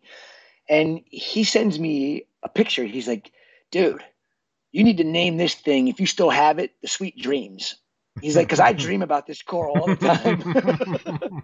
so um, we ended up fragging our colony down, and I put it out as the ACI Sweet Dreams. And um, when I put the story on the website, you know, I, I mentioned Scott from Candy Corals um, that he said he had dreams about this coral. He called it Sweet Dreams. So that's why we call it the Sweet Dreams, is because of a customer that got a chop shop and mm. loved it so much that he kept it. And then we had ours growing out. And when he saw ours after ours grew out, he's like, that's what mine's to look like when it grows out. I'm like, yeah. He's like, wow. He's like, there's even more color in it. So um, it's a beautiful piece, and we've had it for probably three years now. It's very unique. You know, what what kind of um, what kind of acro is it? I'm not going to try to put a name on any acropora anymore unless it's obvious because um, after Vincent Chalias and I had a conversation about Russell Kelley and um, what they found over in Australia with um, uh, Acropora, the genus Acropora, and how everything's been twisted around and turned upside down. Um, I can't even call an Acropora echinata an Acropora echinata anymore because it's no longer Acropora echinata, it's Acropora awi. And I'm going, uh, what? you know, I don't, I can't call Acropora spathulata spathulata anymore because it's now called Millepora. Um, hyacinthus um, is supposed to be, you know, all over the or no in central locations, but now it is everywhere they thought different species were. So until they realize, until they organize that whole mess that's been created um, with um, modern science versus um, Charlie Veron's yeah. life's work in yeah. taxonomy. Yeah. Um, I love Charlie though because Charlie's rebuting all of this, and he has legitimate reasons why. And Russell's going, you know, Charlie rebuted this one here. He's like, he's got a legitimate reason. He's like, I, I respect Charlie and all the work that he ever did. And um, I still have to, you know, he makes me think even harder, even though we did do DNA testing on a lot of this stuff and found that the DNA is different. Right. Um, but his points are valid as well. So um, I'm going Acropora SP, unless I know it is Acropora tenuis, Acropora, you know, even Acropora youngi, which was the Valley Green Slimer. Yep. It's not long, it's no longer youngi. Really? Wow. All right. Um, there's just so many that have changed. It's I, I couldn't even begin to tell you because I just started even going through it, and then the link that Vincent gave me uh, expired. So yeah. now I've got to find the, find it all over again, so I can continue researching on it and maybe learning a little bit more about what has changed. So um, anybody that wants to say they know what species they have on an acropora, uh, say you're wrong. because I know I'm wrong when I say I tell you what I think it is. So uh, it's it's it's um that's all great. I love the fact that they're doing this and learning more about you know what yeah. we actually have in, in our amazing reefs. But um, dag on it, I, I thought I knew my acros really well, and now I feel dumb. well, we're all uh, it. You know, the great thing about this uh, this hobby is that you learn something new every day and um, it's uh, there's just there's just so much to observe. Yeah, for sure. Cheers, buddy. Um, all right, a couple more, and then we'll get into a couple of the uh, the LPS, and then we got to talk yes, about oxalic acid. Yes, sir. Uh, yes, sir. If we uh, if we have the time, I think we. Oh, we'll be able we, to. We got we got the time. I all can right. go all night, Keith. Five hours, the one guy said. well, you know, if we go all night, then gonna, we're going to need to take a pee break and um, maybe another beer break. But uh, I don't think we're going to be doing that. I don't think we will either. um, all right, shenanigan acro. Oh. This looks like a uh, that looks like a um, a, a, a Tyree pink lemonade in terms of the uh, the polyps, uh, the pink polyps, and the um, and the purple or the um, and the yellowish um, uh, tips and corallites. No, or I've never seen a pink lemonade look like that because I I had somebody else say the same thing to me. I'm like, but I want somebody to show me a colony of pink lemonade that is even remotely close to it. Um, I don't think it's the same species. yeah, you're you're, you're right. The uh, the growth pattern is different. I think it's Yep. uh, the pink lemonade's more of a denser um, growth. Yes, Yes. Yeah. this thing is the bright one of the brightest acros. I mean, you don't really consider red a, a color that can be bright. You know, I mean, if you think about it, it it's not really unless it's a, a highlighter red. This thing's polyps are so bright red, and the yellow is so highlighter yellow in person. Um, I, I remember when I was putting put photos up of my ORA pearl berries that I was so happy were grown out. I'm showing off the pearl. Is that a pearl berry in front of it? It is Yeah. Looks like the it. shenanigans was behind it, and I'm going check out these beautiful lineage pearlberries, and everybody's going, "What's that in the background?" And I'm going, "I know that one in the background is beautiful, but it's it's not even close to being ready to offer up for sale." And um, you know, the shenanigans. We we uh, I forget why we called it the shenanigans, but um, Amanda coined that name on that coral, and and we were just drooling over it for the photos that she was editing the one time, and she's like, "Looks like shenanigans to me," or something like that. And I'm like, "That's the name for it." So, luckily, we imported the photo and we la- named that file shenanigans because I would have never remembered that. And um, I was going through files a couple of weeks ago, and I'm like, "Oh, the shenanigans!" Daniel just fragged that one up. I couldn't remember the name of it, and Dan put it in as red and yellow acro. I'm like, now I got to have him go change it so we know that the shenanigans is coming up. So that's going to be released for the first time in January. Actually, we'll release it the first uh, when we come back from break. Um, we're going to release the shenanigans. The sweet dreams was released once. We'll release that one again. And then there's another one you're going to mention here that I can't wait to release for the second time. Yeah, I want to. I want to show that one. Um, Mark Oh. Mark Vanderwall, Pink Lemonade and Shades of Fall were, were uh, Shades of Fall were tablers for me. Interesting. Yeah. Yes, very true. This one here is a very bushy acropora, um, very very beautiful, very beautiful. Different different growth pattern in, in altogether than what uh, pink lemonade was. Yeah. Yeah. You're right. All right. So, uh, we talking about Very the berry. chameleon or very berry? Oh, chameleon. I'll talk about the chameleon. All right, chameleon. like most- This thing looks. Wow. it's unbelievable. Like that. Yeah. Wow. I call it the chameleon Does it change its color? all the time. I swear to you, eh, the photo was taken. That photo was taken, I think, um, August, maybe maybe July. If I if I brought you to the farm right now and I took that photo and showed it to you on my phone, and you looked at chameleon right now, it looks completely different. It's still absolutely stunning, but it does not look like like you can tell it's the same coral by the growth pattern, but the color it's almost like it shifts all the time. Like this branch will shift colors around, and then this over here will shift colors around. So I can't even justify launching it until I see what it really is going to do, and maybe it will stay and be like a chameleon for everybody that has it, depending on their flow, their light, and different you know water parameters. Um, and now that the systems are tuned in with our minor and traces, it's turned into what it turned into. Uh, all right. Mark Vanderwall, holy moly, the chameleon! Exclamation point. Mike H. Ratsry, sick. Corey Page, insane! Exclamation point. Eric Emerald Reef Supply, take my money now. Smiley face. Corey Page, uh, smile grin there. Um, That's awesome. Thank you guys. I mean, it's uh it's uh, nice to get good feedback. I mean, I, I if I took a picture today, you all go, "That's not the same coral." But if you looked at it close, you'd be like, "That is the same coral." It's um amazing. Um, Mike H. Uh, Ratsreef, take my firstborn. That's uh, I believe what you were saying there, Mike. yeah, there we go. First, okay. Um, yeah, dude. Whoa. I think my next step with that coral is because it's not a, it's not very big. I mean, it might look big in that in that video or that photo. Photo, no. Um, but it is only on a two and a half inch tile, so it's probably about two and a half inches tall by maybe three inches wide at the widest point. You gotta you gotta frag it, man, so it'll grow quicker.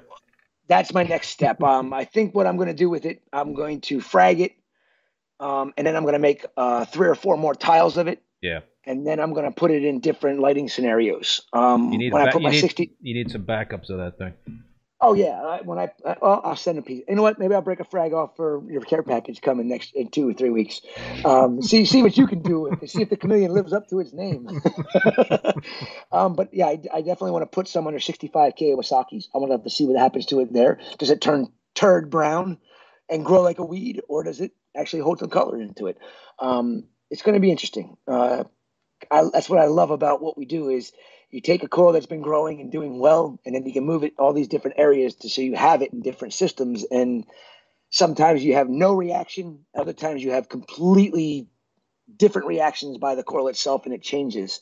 And um, that's the interesting thing about reefing is your home wrecker might look this way in your tank, but in my tank it looks completely different. And I see it all the time. Yeah, I mean, I've got a home wrecker in um, in my uh, under my halides, and I've got a home wrecker. Well, I had a home wrecker in my uh, in my LED tank, and um, it it uh, started RTN STN, and that's what we'll talk about the oxalic a- acid Yep. treatment. But I was able to save it, but it looked a lot different. Probably better under my LEDs versus the halides, at least to to my eyes. Interesting. Yeah. Interesting. Um. All right. Berry berry. Very, very. Whoa! What is that, dude? It's stupid. it's a table acro, and Ooh. I have some California customers that have um, that are big maintenance companies, and the one guy is begging me almost monthly to just break him a fresh frag off of it and send it because he's got customers that absolutely love the coral and they want it for their. He the, this guy takes care of tanks 500 gallons and larger, and his biggest tank that he takes care of is 5,000 gallons. And the owner of that tank um, went on my website and was able to see the very berry photo, and he's like, "I need that coral." this was five months ago, and I sent my customer a fragment of it, and um, of course, it went right into that gentleman's tank, and he was very, very thankful and grateful that I was breaking one off for him. But um, it's been, uh, I think I released it last year, this uh, this year, but it was in the beginning of the year, and now we're going to release it again the beginning of the year. Um, that was one of those corals that really um, browned out during the. Uh, it's a big colony. I'm surprised I didn't lose it because Oh, of the the power water outage. flow. Yeah, it, it did really well. Um, it just turned totally brown, and I made Daniel frag it because I said, don't, don't, "Dude, frag it," because I know for a fact that from the time you frag it to the healing process till we can sell it, it'll get all of its color back into it. And of course, I was right. I went back and looked at it right before break, and I'm like, "We're launching the very berry, um, the beginning of the year. Can't wait to do it." And it's been fragged for it was fragged for five weeks, and I had some of the best puddling I had ever seen off of an Acropora, that particular one. Um, I guess it was from the stress it was under during Ian, and then the fact that we fragged it, which stressed it out again. And then it just, I mean, it went into total steroid mode. Like you were shooting steroids in the tank every day, and it's just like puddled across the plug almost completely in five weeks. I'm like, how in the hell did we do that? but hey, um, I don't know what I'm doing, right? Nah, I don't think so, dude. You're an amateur. You're an amateur. I love Um. Blue Reef. Oh, where are the thumbs up? All right, yeah, everybody hit that thumbs up. We got 77 likes. So let's get to 100. All right, let's get to 100 likes. We got a lot of people watching here, so we should be able to get to 100 likes. Um, all right, dude, let's switch gears. LPS, Yes. you got a very special, um, very Ah. special thing going on here called the Prince of Darkness, and I'm showing it right now, the video. You, you know, it's so weird, but as soon as you started talking about LPS, and I knew you, I knew the first coral that you were going to mention was the Prince of Darkness. I got goosebumps all over my body. It is absolutely my favorite of all time euphyllias. Uh, I don't care if people don't like it because I like the odd and unusual, and the absence of all color to me, in with all that amazing color that euphyllias come in. Just sets it off even more to me because it's just not something you see every day. And it is named the Prince of Darkness because under all blues, this bad boy is basically black. Um, That's and if sick. you if you look closely at it when in the flow under all blues, it does have like um, paraancora uh, have this. Most of them have a really cool pattern inside below the polyps and they have like this kind of star pattern in them that is like green most of the time or in some cases it's yellow with the color of the base. This has like a almost a turquoise blue star in the middle of it um, when it's really fully extended. And it is just super cool. And under white it kind of has this purplish sheen to it. Um, i think it looks more gray silver um, but if you put a good blend of blue LEDs and then I use my Radions, which I I consider the Radions white compared to what a royal blue LED is. Full spectrum. It really, it, it's full spectrum, right? Exactly, exactly. It looks spectacular under a true full spectrum lamp. Um, it's got that like purplish look to it, um, and you can see the blue inside as well when uh, the flow is right, and you can see in, in between the the tentacles of the polyps. Um, um, Mike Gage, Rats Reef, Prince of Darkness is sweet. Brian at Saltwater Aquarium, it's absolutely amazing in person. Uh, What's up, Brian? Reese, Richard, laugh out loud. I remember you going off on that coral last week. Question mark when we spoke over the phone. Reef the Sea Forever. Wow. Mark Vanderwall, The Prince of Darkness is awesome. Uh, Rob B's Reef, not a fan. You know, I guess uh, it's uh, to each his own, right? Hey, I've had more people like it than not like it, so I think it's a win. Um, even if it's not, I'll still cherish it for as long as I can have it. You know, because it's just a unique. It's unique, right? That's the cool different. thing. It's different, right? You don't exactly. see that. You don't. You know, and and that's you know, I want to go back to Jake here. You know, that was the stuff that Jake and I enjoyed, and Mark is listening to this, and he can attest to this as well. The some of the corals that Jake liked, there's not a single person on this in this hobby that would want a piece of it for their aquarium, except for people like me, people like Mark, people that loved corals just for the coral shape, the growth pattern. It doesn't have to have phosphorescent colors for um, right. me to absolutely love a coral. Um, even though I don't get me wrong, I love the bright, beautiful phosphorescent corals, but it's about the coral itself and um, having the the Prince of Darkness um, just kind of pop up from nowhere. Um, 15 polyps grown out. We fragged up three tiles that were all individual polyps. So there was three polyps that we ended up fragging up into 57 polyps after nine months of growth. Um, so we did a soft release for our sale, and we're going to put them on the market now. Um, hopefully, continuously, and not go off the market because um, I think we've got to frag down. There's probably good 300 plus more polyps there to break down that all grew from the original 15. Yeah, no, it's that's amazing, man. And how long did it take you um, to to grow that stuff out to uh, to the point where you had frags uh, for sale? We had it originally um, we put it on the farm. It was about uh, August, and it was just a single polyp on each of those tiles. And then in February, we had some issues with our euphyllias, if I remember correctly, and we can get into that discussion a bit more when we talk about the OA.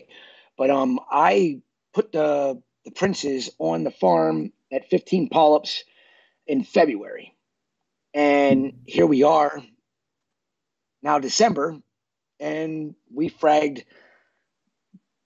well I, I, estimate we have roughly 300 polyps that grew grown wow. from those original 15. Um, I could be give or take some. I mean, because every one of them grew a little bit differently, you know. So it could be a little bit more than the 300 available that are going to be cut down, or it could be a little bit less than the 300. I just have to sit in there and break them down themselves.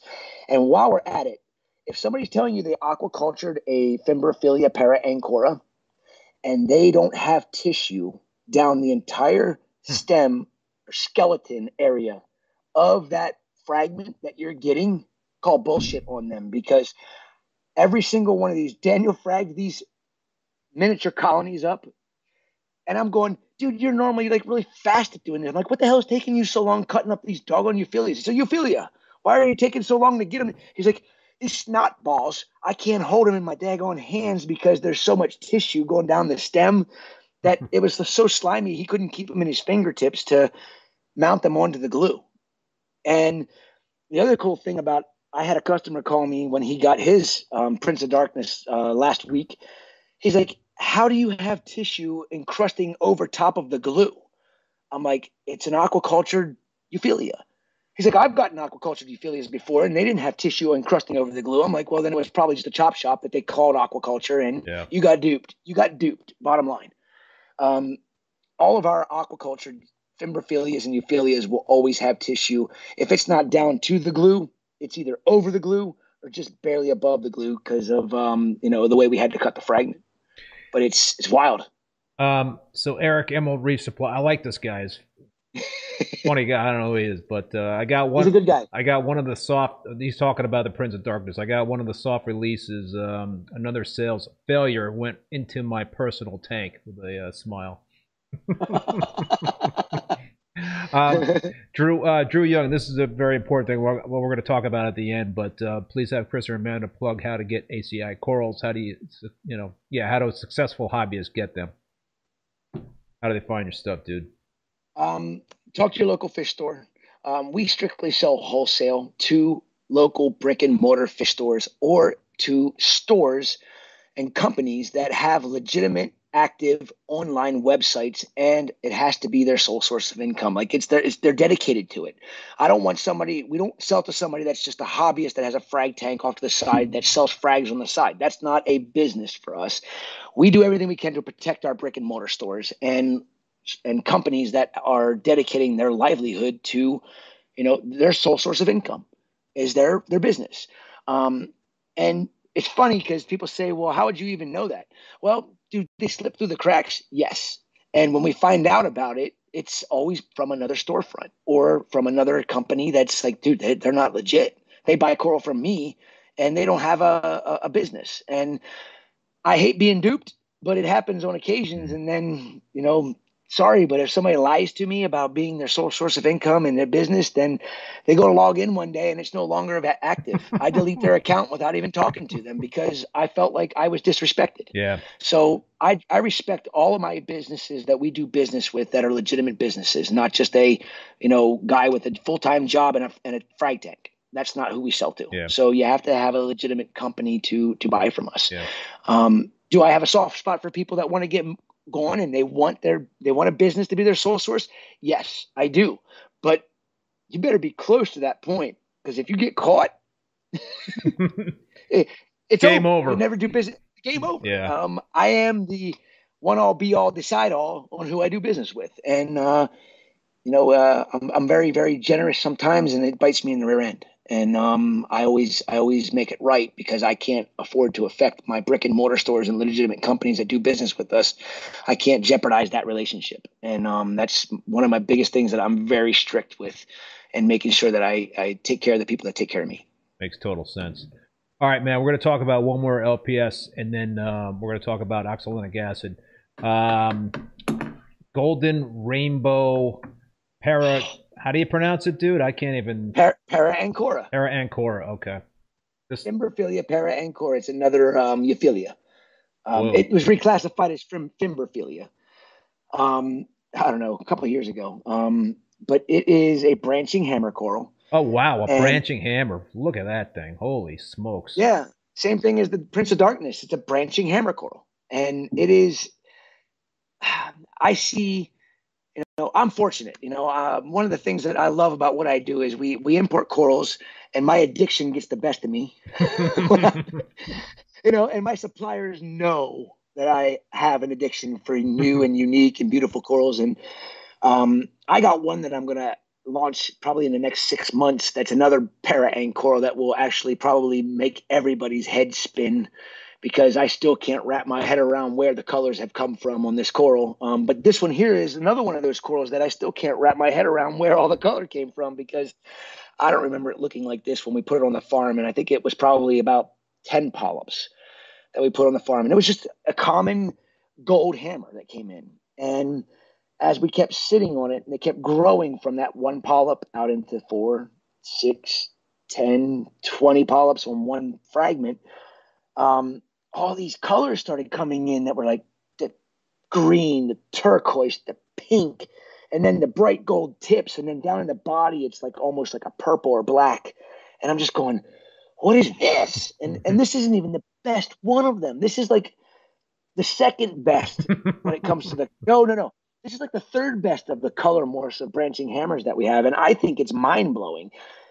The one that I really can't wait to launch is the orange rainbow, which I have to call I don't know what. Um, the holy hell acro or holy hell, holy hell, holy mackerel. I mean, uh, it blow, it'll blow people's minds. And then we got the other one that I'm going to launch down the road. There's a lot of really awesome corals coming up down the road, but the golden rainbow is very, very unique. And I actually had a customer send me a text message. Um, he got the coral on Friday of last week, and he's like, he didn't do the ordering, and he goes, we only got um, he's like one of these one of these uh, one of these hammer corals isn't a isn't a uh, a golden rainbow, and I'm like, well, of course it's not. It's it's uh, just a common gold orange that we sell that are wild.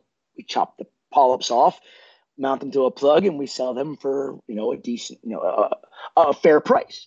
And um, I said you ordered two of my golden rainbows, and you ordered two of the what we call gold orange. I'm like the two gold orange aren't even close to the golden rainbow if you look at them closely. And I said, so that's why you're not getting four of them. You only have two of them. And he got back to me and he's like, whoa, dude. He's like, I didn't even realize. He's like, they had the white lights on. He's like, I turned off the the whites and just had all the blues on. He's like, and those two outshine every other euphyllia in the entire aquarium. Wow. Other than his favorite one is also the Prince of Darkness. He got that as well.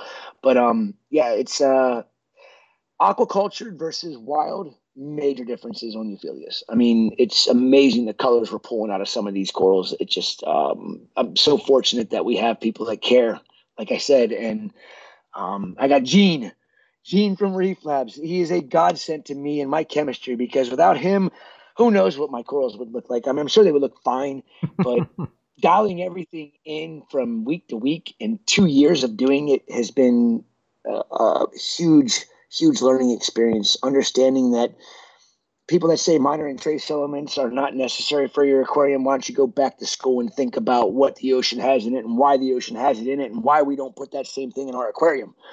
Dude, you uh, you know, you you got me to turn around on that stuff. I, I never dosed uh, minors and traces, and now I'm doing it. You know, the Captivate uh, stuff, and um, I'm noticing some big differences for sure it's not hard either. I mean, you don't have to dial it in, dial it in like I do. I'm a I'm a geek. I want to. I have the resources to. It's my farm. It's my livelihood. You're a, if you're a hobbyist, if you're just putting in minor and trace elements according to what the manufacturer recommends, and you're just doing an ICP test after 10 days, like Chris says to, and then doing another one, um, what, what I think he recommends it, what, two weeks after that, and you get it dialed in where you're not elevated in any of your levels, and then you do a test once a month, think about it this way. If you're putting minor and trace elements in and you get that kind of dialed in don't ever do another water change. There's no reason to unless you got a astronomical amount of nutrients in your water and you have to to get rid of that.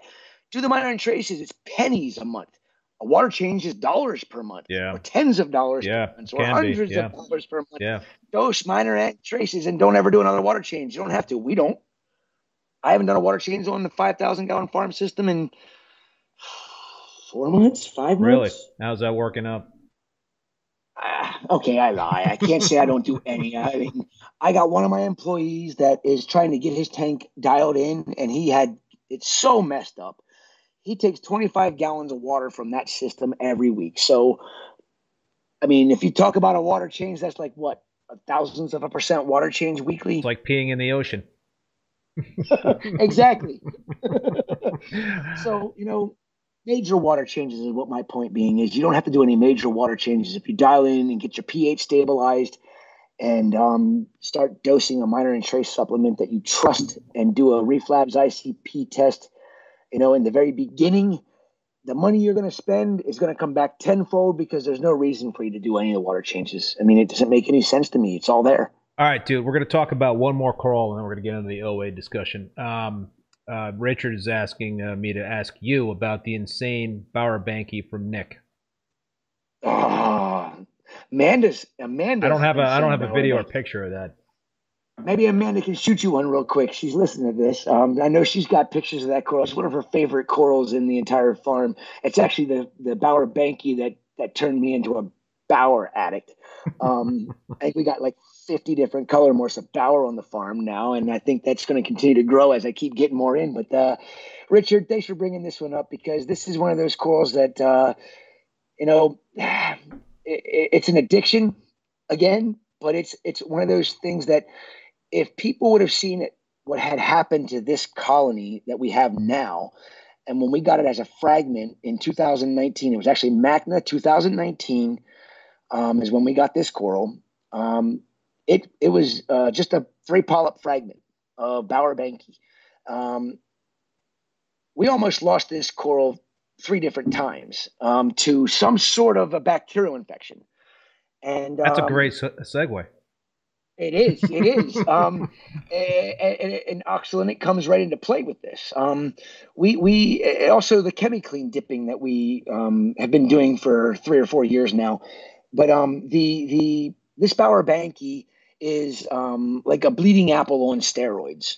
Um, I keep using that word, but it literally is purple, black, green, red, yellow molted throughout the entire colony now, and it's it's completely encrusted over a four inch um, uh, frag tile, and it had uh, it would probably be a lot bigger than that if it wouldn't have gone through the issues that it had gone through. But it helped me learn so much about corals and what to do to treat corals because you know my mission was because I know Amanda loved that coral and I knew what Nick from Ultra Corals wanted to sell it to me for, but he ended up just giving it to me and, and requested photos of it every six months till you can see it growing out.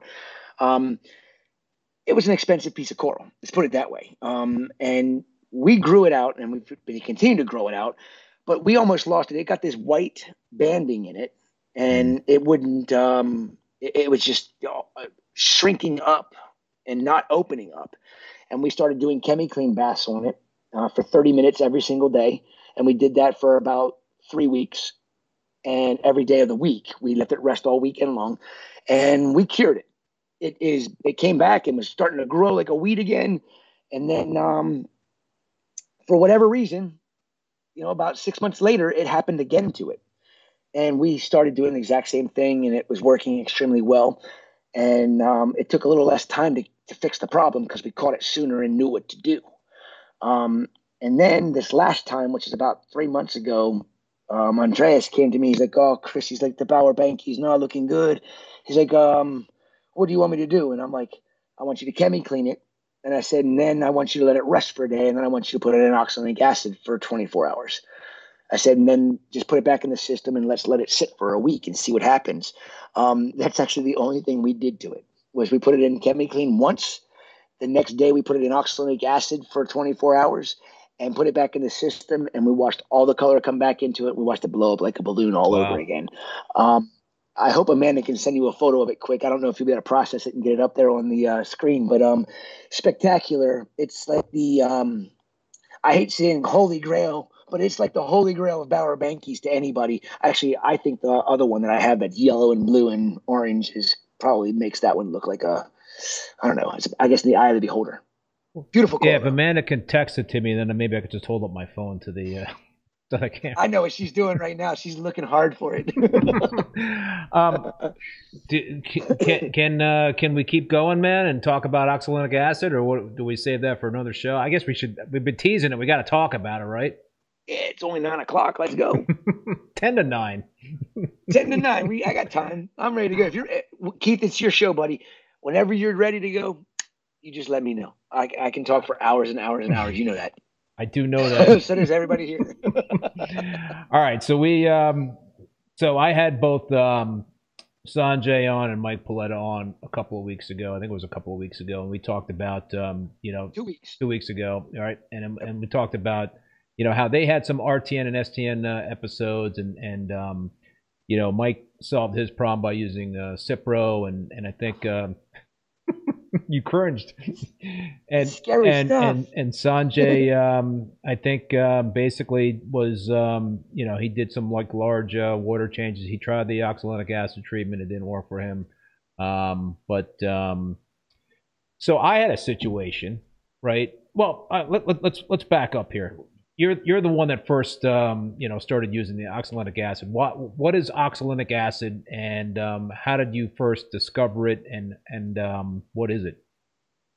Okay, this is going to go back to the originator of the the method of using oxalogic acid. Um, this all this all was devised because of um, elegance corals. Okay, I know a lot of people in this hobby industry um, especially people that import corals. You know, getting elegance corals from Indonesia is um, uh, it's a crapshoot, and um, because for whatever reason there's an issue or bacterial infection that they that they get, and um, nobody's been able to figure out how to fix that problem. And and you know Julian Sprung, amazing man that he is, and all the things that he has done for this industry, he's been just uh, pulling his hair out trying to figure out why elegance corals are such a problem when he remembers, you know, 20 years ago, 30 years ago, even longer than that, that elegance corals used to be considered a beginner coral. You know, they were easy to take care of. He never had any problems with them. And Julian had some beautiful elegance corals and had gotten some, you know, donated to him that were unique. And all of a sudden they were getting this what we what he coined or somebody coined the elegance coral syndrome. And it's a, um, a bacterial infection that affects elegance corals to the point of they blow up like a balloon but their tentacles shrink. And i always call it the fat tentacle disease where they didn't get long and flowy. They were short and stubby. And the coral basically looked like a blob with stubby little tentacles on it. And once they got that we knew that they were doomed. They were done. There's nothing to fix it. I tried everything I could possibly think of. I tried oxalic acid. I tried nitrofurazone. I tried a bunch of different things. And I, I didn't try oxalic acid. I'm sorry. I tried ChemiClean and I tried nitrofurazone, but never knew anything about oxalic acid. And Julian sent um, to the Frost Science Museum to Zach Ransom, who is uh, that was the was one of the um, head curator. he was I don't know if he's the curator, but he's one of the head aquarists there maintaining and taking care of um, the, the reef exhibits. And they had QT systems, and they were working with all of these really, really hardcore antibiotics on um, Caribbean reef corals that they had gotten gone through all the leaps and bounds to get permits to collect to bring back to the Frost Science Museum to hold, like uh, Dendrogyra pillar coral. They collected the last of the of the known colonies on the reefs to keep them so they could learn to spawn them and then reintroduce them down the road so that the species didn't become extinct in the Florida Keys. And they used some nasty antibiotics like Cipro and like uh, I can't think of the name of the one, but they had to use hazmat suits and actually have a permit to even acquire it. um, and and he tried that on elegance corals and it didn't work. And and he's just like I don't know what to do. So the the veterinarian then was trying to isolate different strains of bacteria found on them, and for whatever reason, I don't know the exact reason why they decided Zach and the veterinarian decided to use um, oxalic acid, and they devised um, a dosage for a one-hour bath. And, and oxalic acid is a common treatment to treat fish disease in koi, right? It is super common. Like most places, pond supply stores that would sell um, koi would probably stock oxalic acid at their at their place to for people to put into their koi ponds if there was a bacterial outbreak because it's very very commonly used there and this was just an experimental thing right. for Zach and the veterinarian. So the great thing about this is Zach's, Zach's a marine biologist. Um, I think he's also a marine scientist. And then his veterinarian there, they're the ones that came up with this plan. They wrote a little journal about it. They sent it to me and um, Julian told me about it. And then I couldn't do the one hour bath um, time frame wise, it was a little bit more difficult for me. So I tweaked the method a little bit with the math that I know how to do, and I, it actually worked extremely well. And I was extremely um, grateful for their initial results and their studies. And then I took it a step further for like a um, you know a 24 hour type bath versus a one hour bath, and I got the exact same results in a shorter period of time than what Zach and the veterinarian at Frost Science had gotten. And I was curing elegance corals left and right. So that blew my mind. And when I started seeing other issues on other corals, I'm like, you know what? I'm like, nitrofurazone didn't work, but nitrofurazone didn't work on elegance corals. So let's try it on Euphyllias. So when we got Euphyllias that came in in rough shape, we put him in the oxalate acid bass, and wow, blew my mind. But I never would put it in as a full treatment for a system. And Jake begged me to teach him how to use it. And I told him I promised, I swore to secrecy with Julian Sprung, and I'm a man of my word. I'm not going to go against what Julian wants. uh, I said, let me talk to Julian first. So I called Julian and we talked about it and said, give it to Jake and let's see what Jake does with it. Um, you know, Jake's like me. He wants to know more. You know, Jake was yeah. exactly like me. We that's why we clicked so well. That's why we got along so well. And we talked all the time. We bounced ideas off each other's heads. And when I gave him the, the treatment, he put um, he tweaked it a little bit farther than what I did for the bath, and then everything was going great. And um, his euphyllias and his uh, one tank, he dipped them; they'd look amazing, and then he dipped them again. A month and a half later, they'd go south again, and he's like, "I'm going to do it in the whole system. What do you got to lose? If I don't do something, I'm going to lose them anyhow." How big of a uh, system? it was 50 some gallons. 50, so not a big, it was not a, a, big system. I think it was a, yeah, it was like a 50 cube. And I'm like, I need to do it on my farm because I know I see the same things that are on the imported corals on some of my farmed corals that were problematic for me when that when that farm got set up. And I had moved them from the metal halides and T5s to the LEDs, and those corals started to die with this bacterial infection. And of course, the metal halides cured the problem for the most part, but it didn't fix it completely. And I said, I'm going to treat my whole system. And Jake's like, don't do it. Just dude, you got you got five thousand gallons, bro. He's like, let me do my fifty some odd gallon system. So it actually, I didn't even treat my system. I think it was like four more months after he did his first initial treatment because we didn't know what was going to happen long term, and we still don't know what's going to happen long term. And I want everybody to understand that. You know, this was experimental. It's we have no ill effects. It's still whatsoever. experimental. I don't. It is. It is. And but it's been experimental in a very yeah. good way because I've gotten in only one person that tried it did not get crazy positive outcome from it. And I think I've told five or six people how to do it. But Jake did his tank and looking freaking awesome. And three weeks later, polyp started retracting again. He's like, "But dude," he's like, "It's, it's not, it's not, it's not going away." So um, I said, "Okay." I always known treatments to go in, you know, threes do three treatments. Right. And he's like, all right. He's like, so what should we do? And I'm like, I think you should do the same exact dosage since you saw good results. I said, but I think you should do it one day, rest a day, do it again on the third day, rest a day, and then do it again.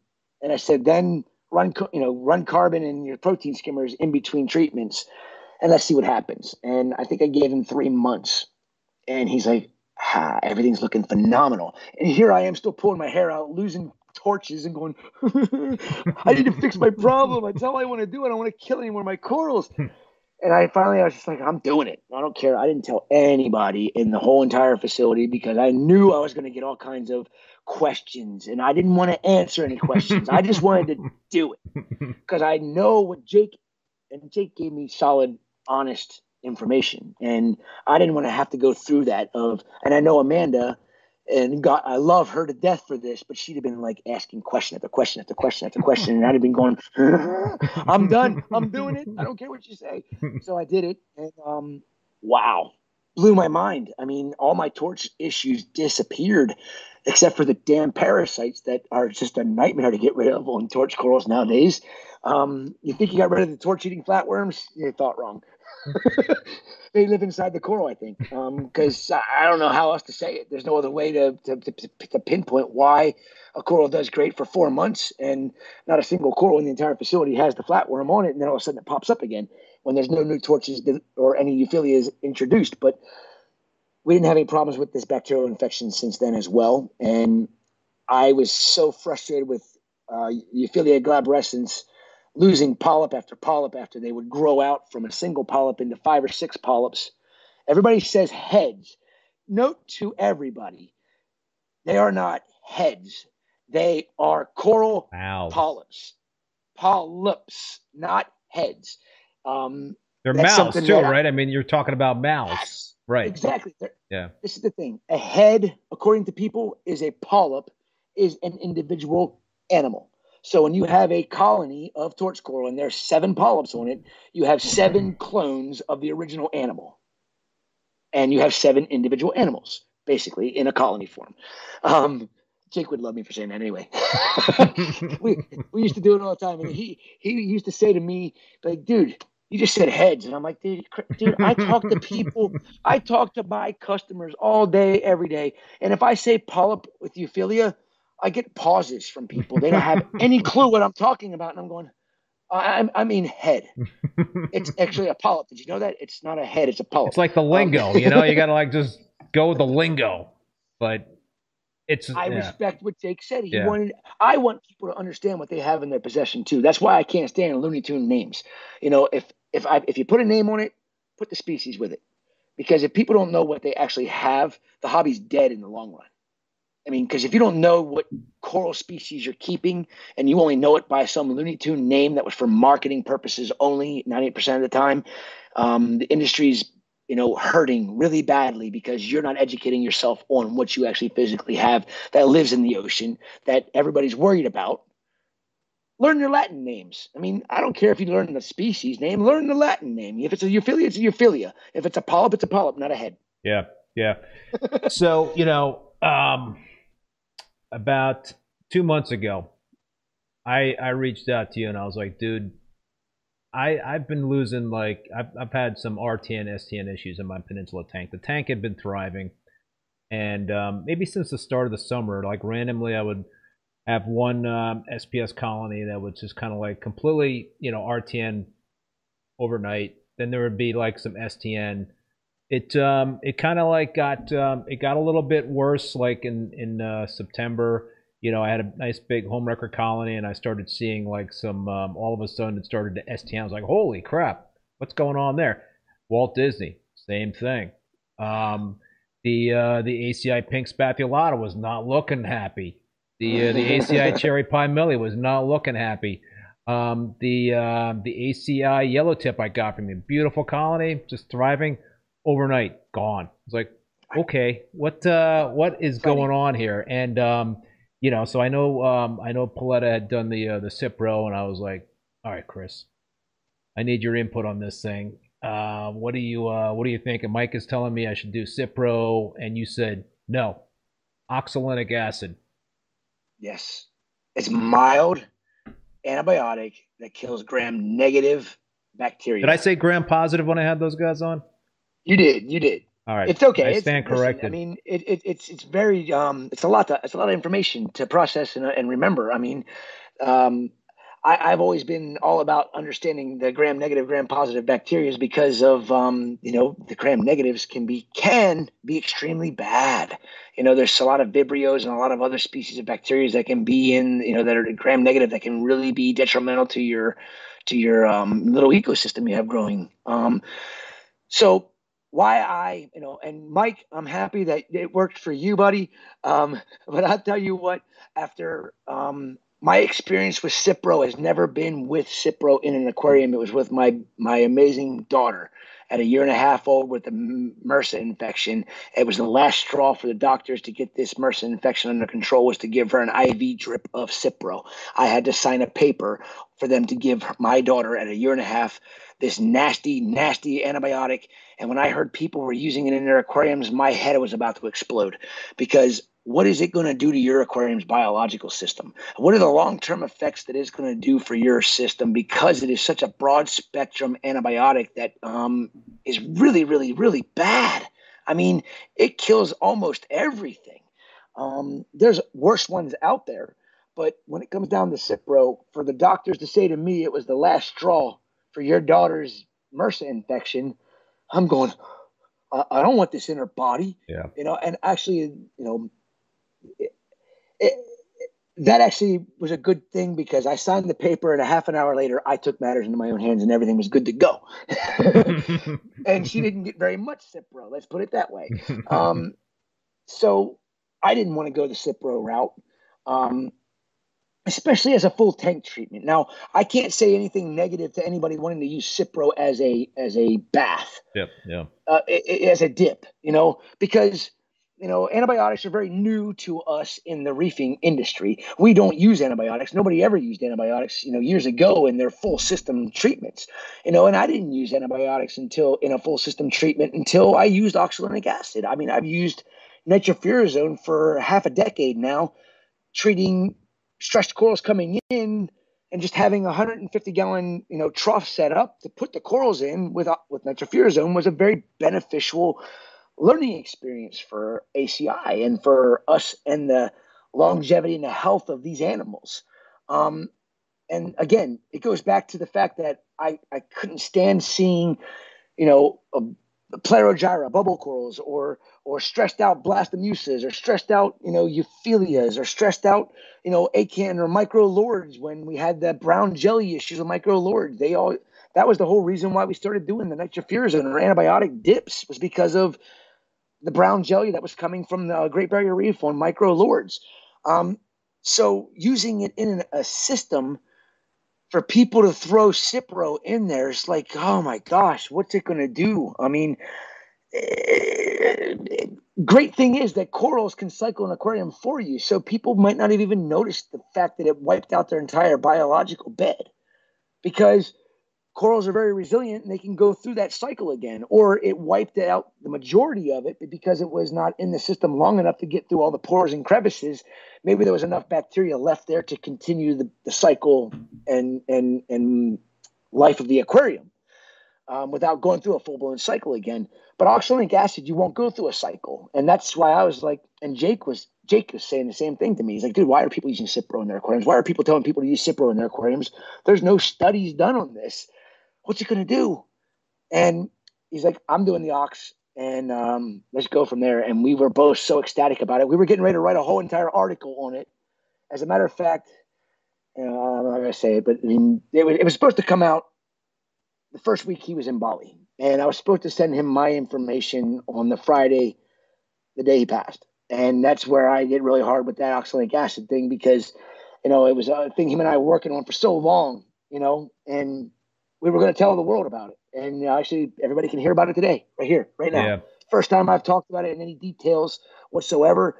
And Amanda's actually doing another article. Um, I, I, think so. She's supposed to be doing another article if it gets approved on oxalic acid in the Coral magazine. Yeah. Um, so it's it's been a life changer for me and life changer for my um, Euphyllia glabrescens and a bunch of other corals um, acropores, especially in my uh, wild coral system. Um, I'm not going to go on much more on this because I know you got some really cool, a really cool story to tell about it. But we we had um, been treating all of our elegans corals upon arrival, um, right from the bags they were packed in to oxalic acid bath for 24 hours, then to our coral wild coral systems. We found that that was probably a really smart thing to do but um, if it was already present in the wild coral system, it didn't do any good. Yeah.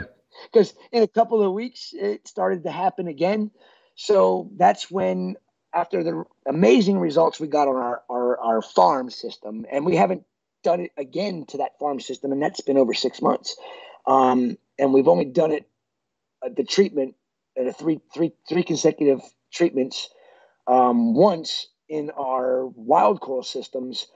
But because we did that, when we take our wild corals, our elegans corals, into the oxalic acid, unfortunately, all the other corals should probably go through it too because they're coming from the same system that the Dagon uh, elegans corals are, and maybe the elegans corals have it present in their body, yeah. and we're fixing them. Mm. But as soon as we put all the other corals in, if that same strain of bacteria is on any I mean, any other coral that we put into that system, it'll eventually make its way to the elegans. Kind of blows your mind, right? Yeah, it's it's it's it's life. Yeah, it's an ecosystem. It's it's the circle of life. It finds a way. Life finds a way. Um, amazing. Rob Upstate New York and Corey Page, thank you guys so much for the super chats. The comments are. Uh, here's to a three-hour reef bum episode. Laugh out loud. Great job, Keith and Chris. I gotta pee, so you know that ain't gonna happen. But uh, Corey Page, thank you um, from the Boston Reefers gang. Great live stream. Thanks, uh, folks. Um, so yeah, my experience with the oxalic acid. so uh, you know, I described the situation, what was going on in my tank, and and um, so uh, about um, five weeks ago, I did. Uh, I finished up my third oxalic acid treatment of my, my Peninsula tank, right? And um, I, you know, I talked about the RTN and STN events and some some corals that were definitely looking like they were next up in terms of uh, you know, kind of like uh, shit in the bed. But uh, uh, knock on wood, five weeks uh, since that last treatment, I have not had any RTN, STN events. I've had corals, the uh, the spath, Ulata, the cherry pie millie. Um, they have turned around some sick polyp extension on the pink uh, spathulata. So yeah, you know, so you know, again, this is uh, this is experimental, right? This is, uh, is. this is something that uh, and and so you know, hopefully we're gonna get some data on this because I did a um, a pre and a post aquabiomics test on it. I have not uh, gotten results back on that. I know somebody else, um, um, Andy from uh, Oregon, reached out to me and and um, you know he, he wanted to know what the, the treatment was, so I passed that along and and uh, he's going to do a pre-post as well on the uh, the aquabiomics because he was having some issues with RTN and STN. So I think it's um you know it, it, it is very experimental. It's uh, anecdotal at this point in time, but it'd be nice to have some data behind it. I mean, when it comes down to elegance corals and bathing them in this oxalic acid, the proof is right there. There's no there's nothing anecdotal about that because that elegance coral was going to die. And Julian said it. It is doomed. It's dead. Zach, fix it. Zach fixed it. When um, Julian, Julian, he called Julian and said, "Hey, you know, your elegance has been looking great now for over a month since we've done the treatments on it. Um, you know, do you want to come get it?" And he's like, "No, put it in your display tank at Frost Science Museum and let it live its life out there. You did that. Now I know what needs to be done for every elegance coral that I get. And now that he knows that the whole system can be treated, I'm sure that the tanks that had elegance corals in the past in that died, uh, he's thinking logically about this, saying that bacteria still might be present in there. Maybe I should treat the entire system instead of just the coral. And I think that's um, that's the key. If you haven't had an elegance coral in any of your reef systems and you want an elegance coral, um, happy to you know have you go through the process and help you out with the process. It's a half a gram per 10 gallons of water, and it's 24 hours. In that, make sure that the aquarium has um, very similar conditions to a normal reef aquarium, where you have a light cycle and you have water flow and the temperatures being maintained. Um, for 24 hours, and as a matter of fact, Keith, I'm glad we're talking here because I had, uh, you know, the, the the weekend before the sale. Um, Andreas told me on Friday because I normally go in on Saturdays to, to finish up my photos, um, taking photos for the the next week's what you see is what you get. He's like, "You're coming in on Saturday," and I said, "Yeah." And he said, "I'm putting in um, the elegance corals that are in coral one. They're going in the oxalic acid." He's like, "Make sure you take them out." Well, I don't know what happened, but I was like totally brain dead that Saturday, I guess, and I didn't even go in and look at them. They were still in the oxalic acid all all the way till Monday morning. And I got in Monday morning and I looked and I'm like, oh my god, you dummy! I went over, grabbed the corals, I put them into the system, and believe it or not, like they were they were looking rough on Friday. They were so wide open. I'm like, well, maybe two days isn't a bad thing because they looked absolutely phenomenal. And actually, we sold uh, every one of them but two on the what you see is what you get. That's how amazing they looked. And wow. uh, every customer that got them said they looked phenomenal and were opened up great. So um, that was just a stumbled across um, blunder by me. Uh, two days is not a bad thing. It's not going to hurt them. Actually, I think it might be a better thing doing two days, but I've only got one time doing it with the results that we got off of it.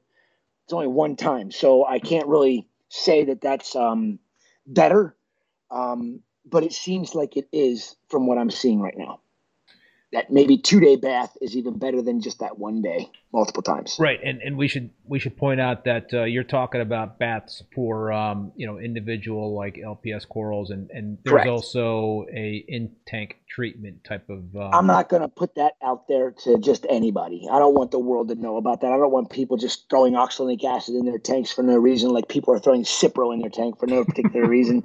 I mean, I, I, need to know more before I have people doing this. You, you, you know, and you I, I, I, you know, I don't. If I don't know the person, they're not going to find out. Right. Let's put it that way. You want the bath? I just told you what the bath is. you want the full system treatment? Uh, when I'm more comfortable giving that information out, that's when I'll give that out. And, but and it's it's experimental. and and it's experimental, and people should be, you know, I think the first thing you got to do if you're in terms of acros, let's let's talk about acros, RTN, STN, get an ICP test. You know, just uh, that- exactly. Do an ICP test and see if there's anything like red flagged in the ICP test, and uh, Yep. you know, go, go kind of go down the traditional path there before you do something that's um, still kind of being understood. And, and there's only one ICP test we recommend, right? Right? right? Re, re, reflabs. That's the only one that I will use. Well, dude, I'll I had I had why. I had Claude on from Fauna Marin uh, there, you know, last week. Oh, But man, what's that? I missed it. I missed all but the last 20 minutes. I wanted to hear Claude. He's such a he's so knowledgeable. He's got so much Yeah. up there. Um, I mean, I think you know I've forgotten a lot of things, but he's definitely forgotten more than what I've forgotten in all the years he's been reefing. he's a very uh, knowledgeable and wealth of information, and I was really upset that I missed it. And I tried to get back and listen to it, but every time I went to, it, I was trying to listen to it my earbuds at work. I get interrupted too much. I'm like, "Ah." so maybe over break, just sitting down chilling, I'll get to listen to the rest of the uh, the, the the the live stream that you had with Claude. Yeah, yeah, Good guy. yeah, Very yeah, good yeah. guy. He had some interesting uh, theories and ideas for sure. Um, all right, dude. Maybe we should wrap it up because I know I got to probably uh, probably take a pee Hey, and and uh, Um, whenever you're ready, buddy, I'm ready to. I mean, we can do this another time, and I had fun. uh, always always have a lot of fun with you, buddy. On so uh, I'm I'm I'm sure we'll uh, we'll have you back on uh, real soon to uh, to chat again. Sounds but uh, yeah, folks, I, I appreciate everybody. Uh, oh, we got up to 100 likes. Beautiful. Yeah, yeah, Beautiful. nice. Thank you, you, folks. All right, man. Well, listen, we uh, we talked about this before, but um, how do they uh, how do they get a hold of your stuff? Uh, to get a hold of ACI's corals, um, you need to have a local fish store that is doing business with us. Um, if they are not, um, you know, I've had some people be very persistent and push and push and push and push, and they get the customer, the, the store to set up an account, and they're very happy when they do set up an account. Um, so you have to be a local fish store or an accredited online um, seller that has an active website that um, is their sole source of income. And there's uh, there is online websites that can purchase from us uh, that you that you can purchase our corals from. Um, and if they don't have the coral you're looking for, just request say, hey, um, I need the ACI Prince of Darkness, and just have them order some up for you. Um, stores and there's not very many online only um, retail outlets that we sell to, um, but the ones that are are definitely credible in our opinion um, so far. um, that's that's the only way at this point in time. And um, I've got some tricks up my sleeve for um, our new website when that gets put together. And we- I've been Nice. talking about it for like three months, but when it gets all said and done, it's going to be a very easy outlet for anybody that is the end buyer for retail stores to be able to purchase because it's a simple link that um, the, the customer needs to post up that they can you can buy what you see is what you get corals or whatever um, makes it nice and easy but that's coming down the road when it's going to happen i can't tell you um, there's so much going on and it's a long process putting together the proper website you guys are busy. yes too damn busy I'm, I'm not busy right now so Well, dude, listen. Happy holidays to, uh, to you and Amanda and the rest of the family, and uh, to all you folks out there. Uh, happy holidays, and um, yeah, I uh, appreciate you, Chris. It's always a it's always a real uh, fun chat when we, when we got you on there. So uh, you thank too, you again, man, for uh, for taking the time to be with us tonight. I'm glad to be here. Um, thank you guys very much for listening, and uh, thank you, Keith. Um, have a Merry Christmas, Happy New Year, Happy Holidays. Yeah, yeah. All right, folks. So that's going to do it for this episode. I um, also want to thank both Bulk Reef Supply and Ecotech Marine for being the sponsors of this uh, live stream. And I appreciate all you folks uh, tuning in and participating in the chat and the uh, contributing with the super chat. Thank you, thank you very much. Also, a big thank you to Paul, the moderator, who is also the president of the Boston Reefers Society. Please join and support your local reefing clubs. They are so important to this hobby. I also want to let you know that all episodes of Rap on the Reef are available as podcasts on Spotify, Apple Podcasts, Google Podcasts, Stitcher, and Amazon. I'm going to be off next week for the holidays, but my next Rap on the Reef Bum live stream will be on Thursday, January 5th at 7 p.m. Eastern Standard Time with Aaron from Aquaforest. So that should be another great show. You want to check out the full upcoming schedule of guests on um, Rapping with Reef Bum, visit reefbum.com under the YouTube section. Until then, be safe and be well, and we will see you next time. Thanks, Keith.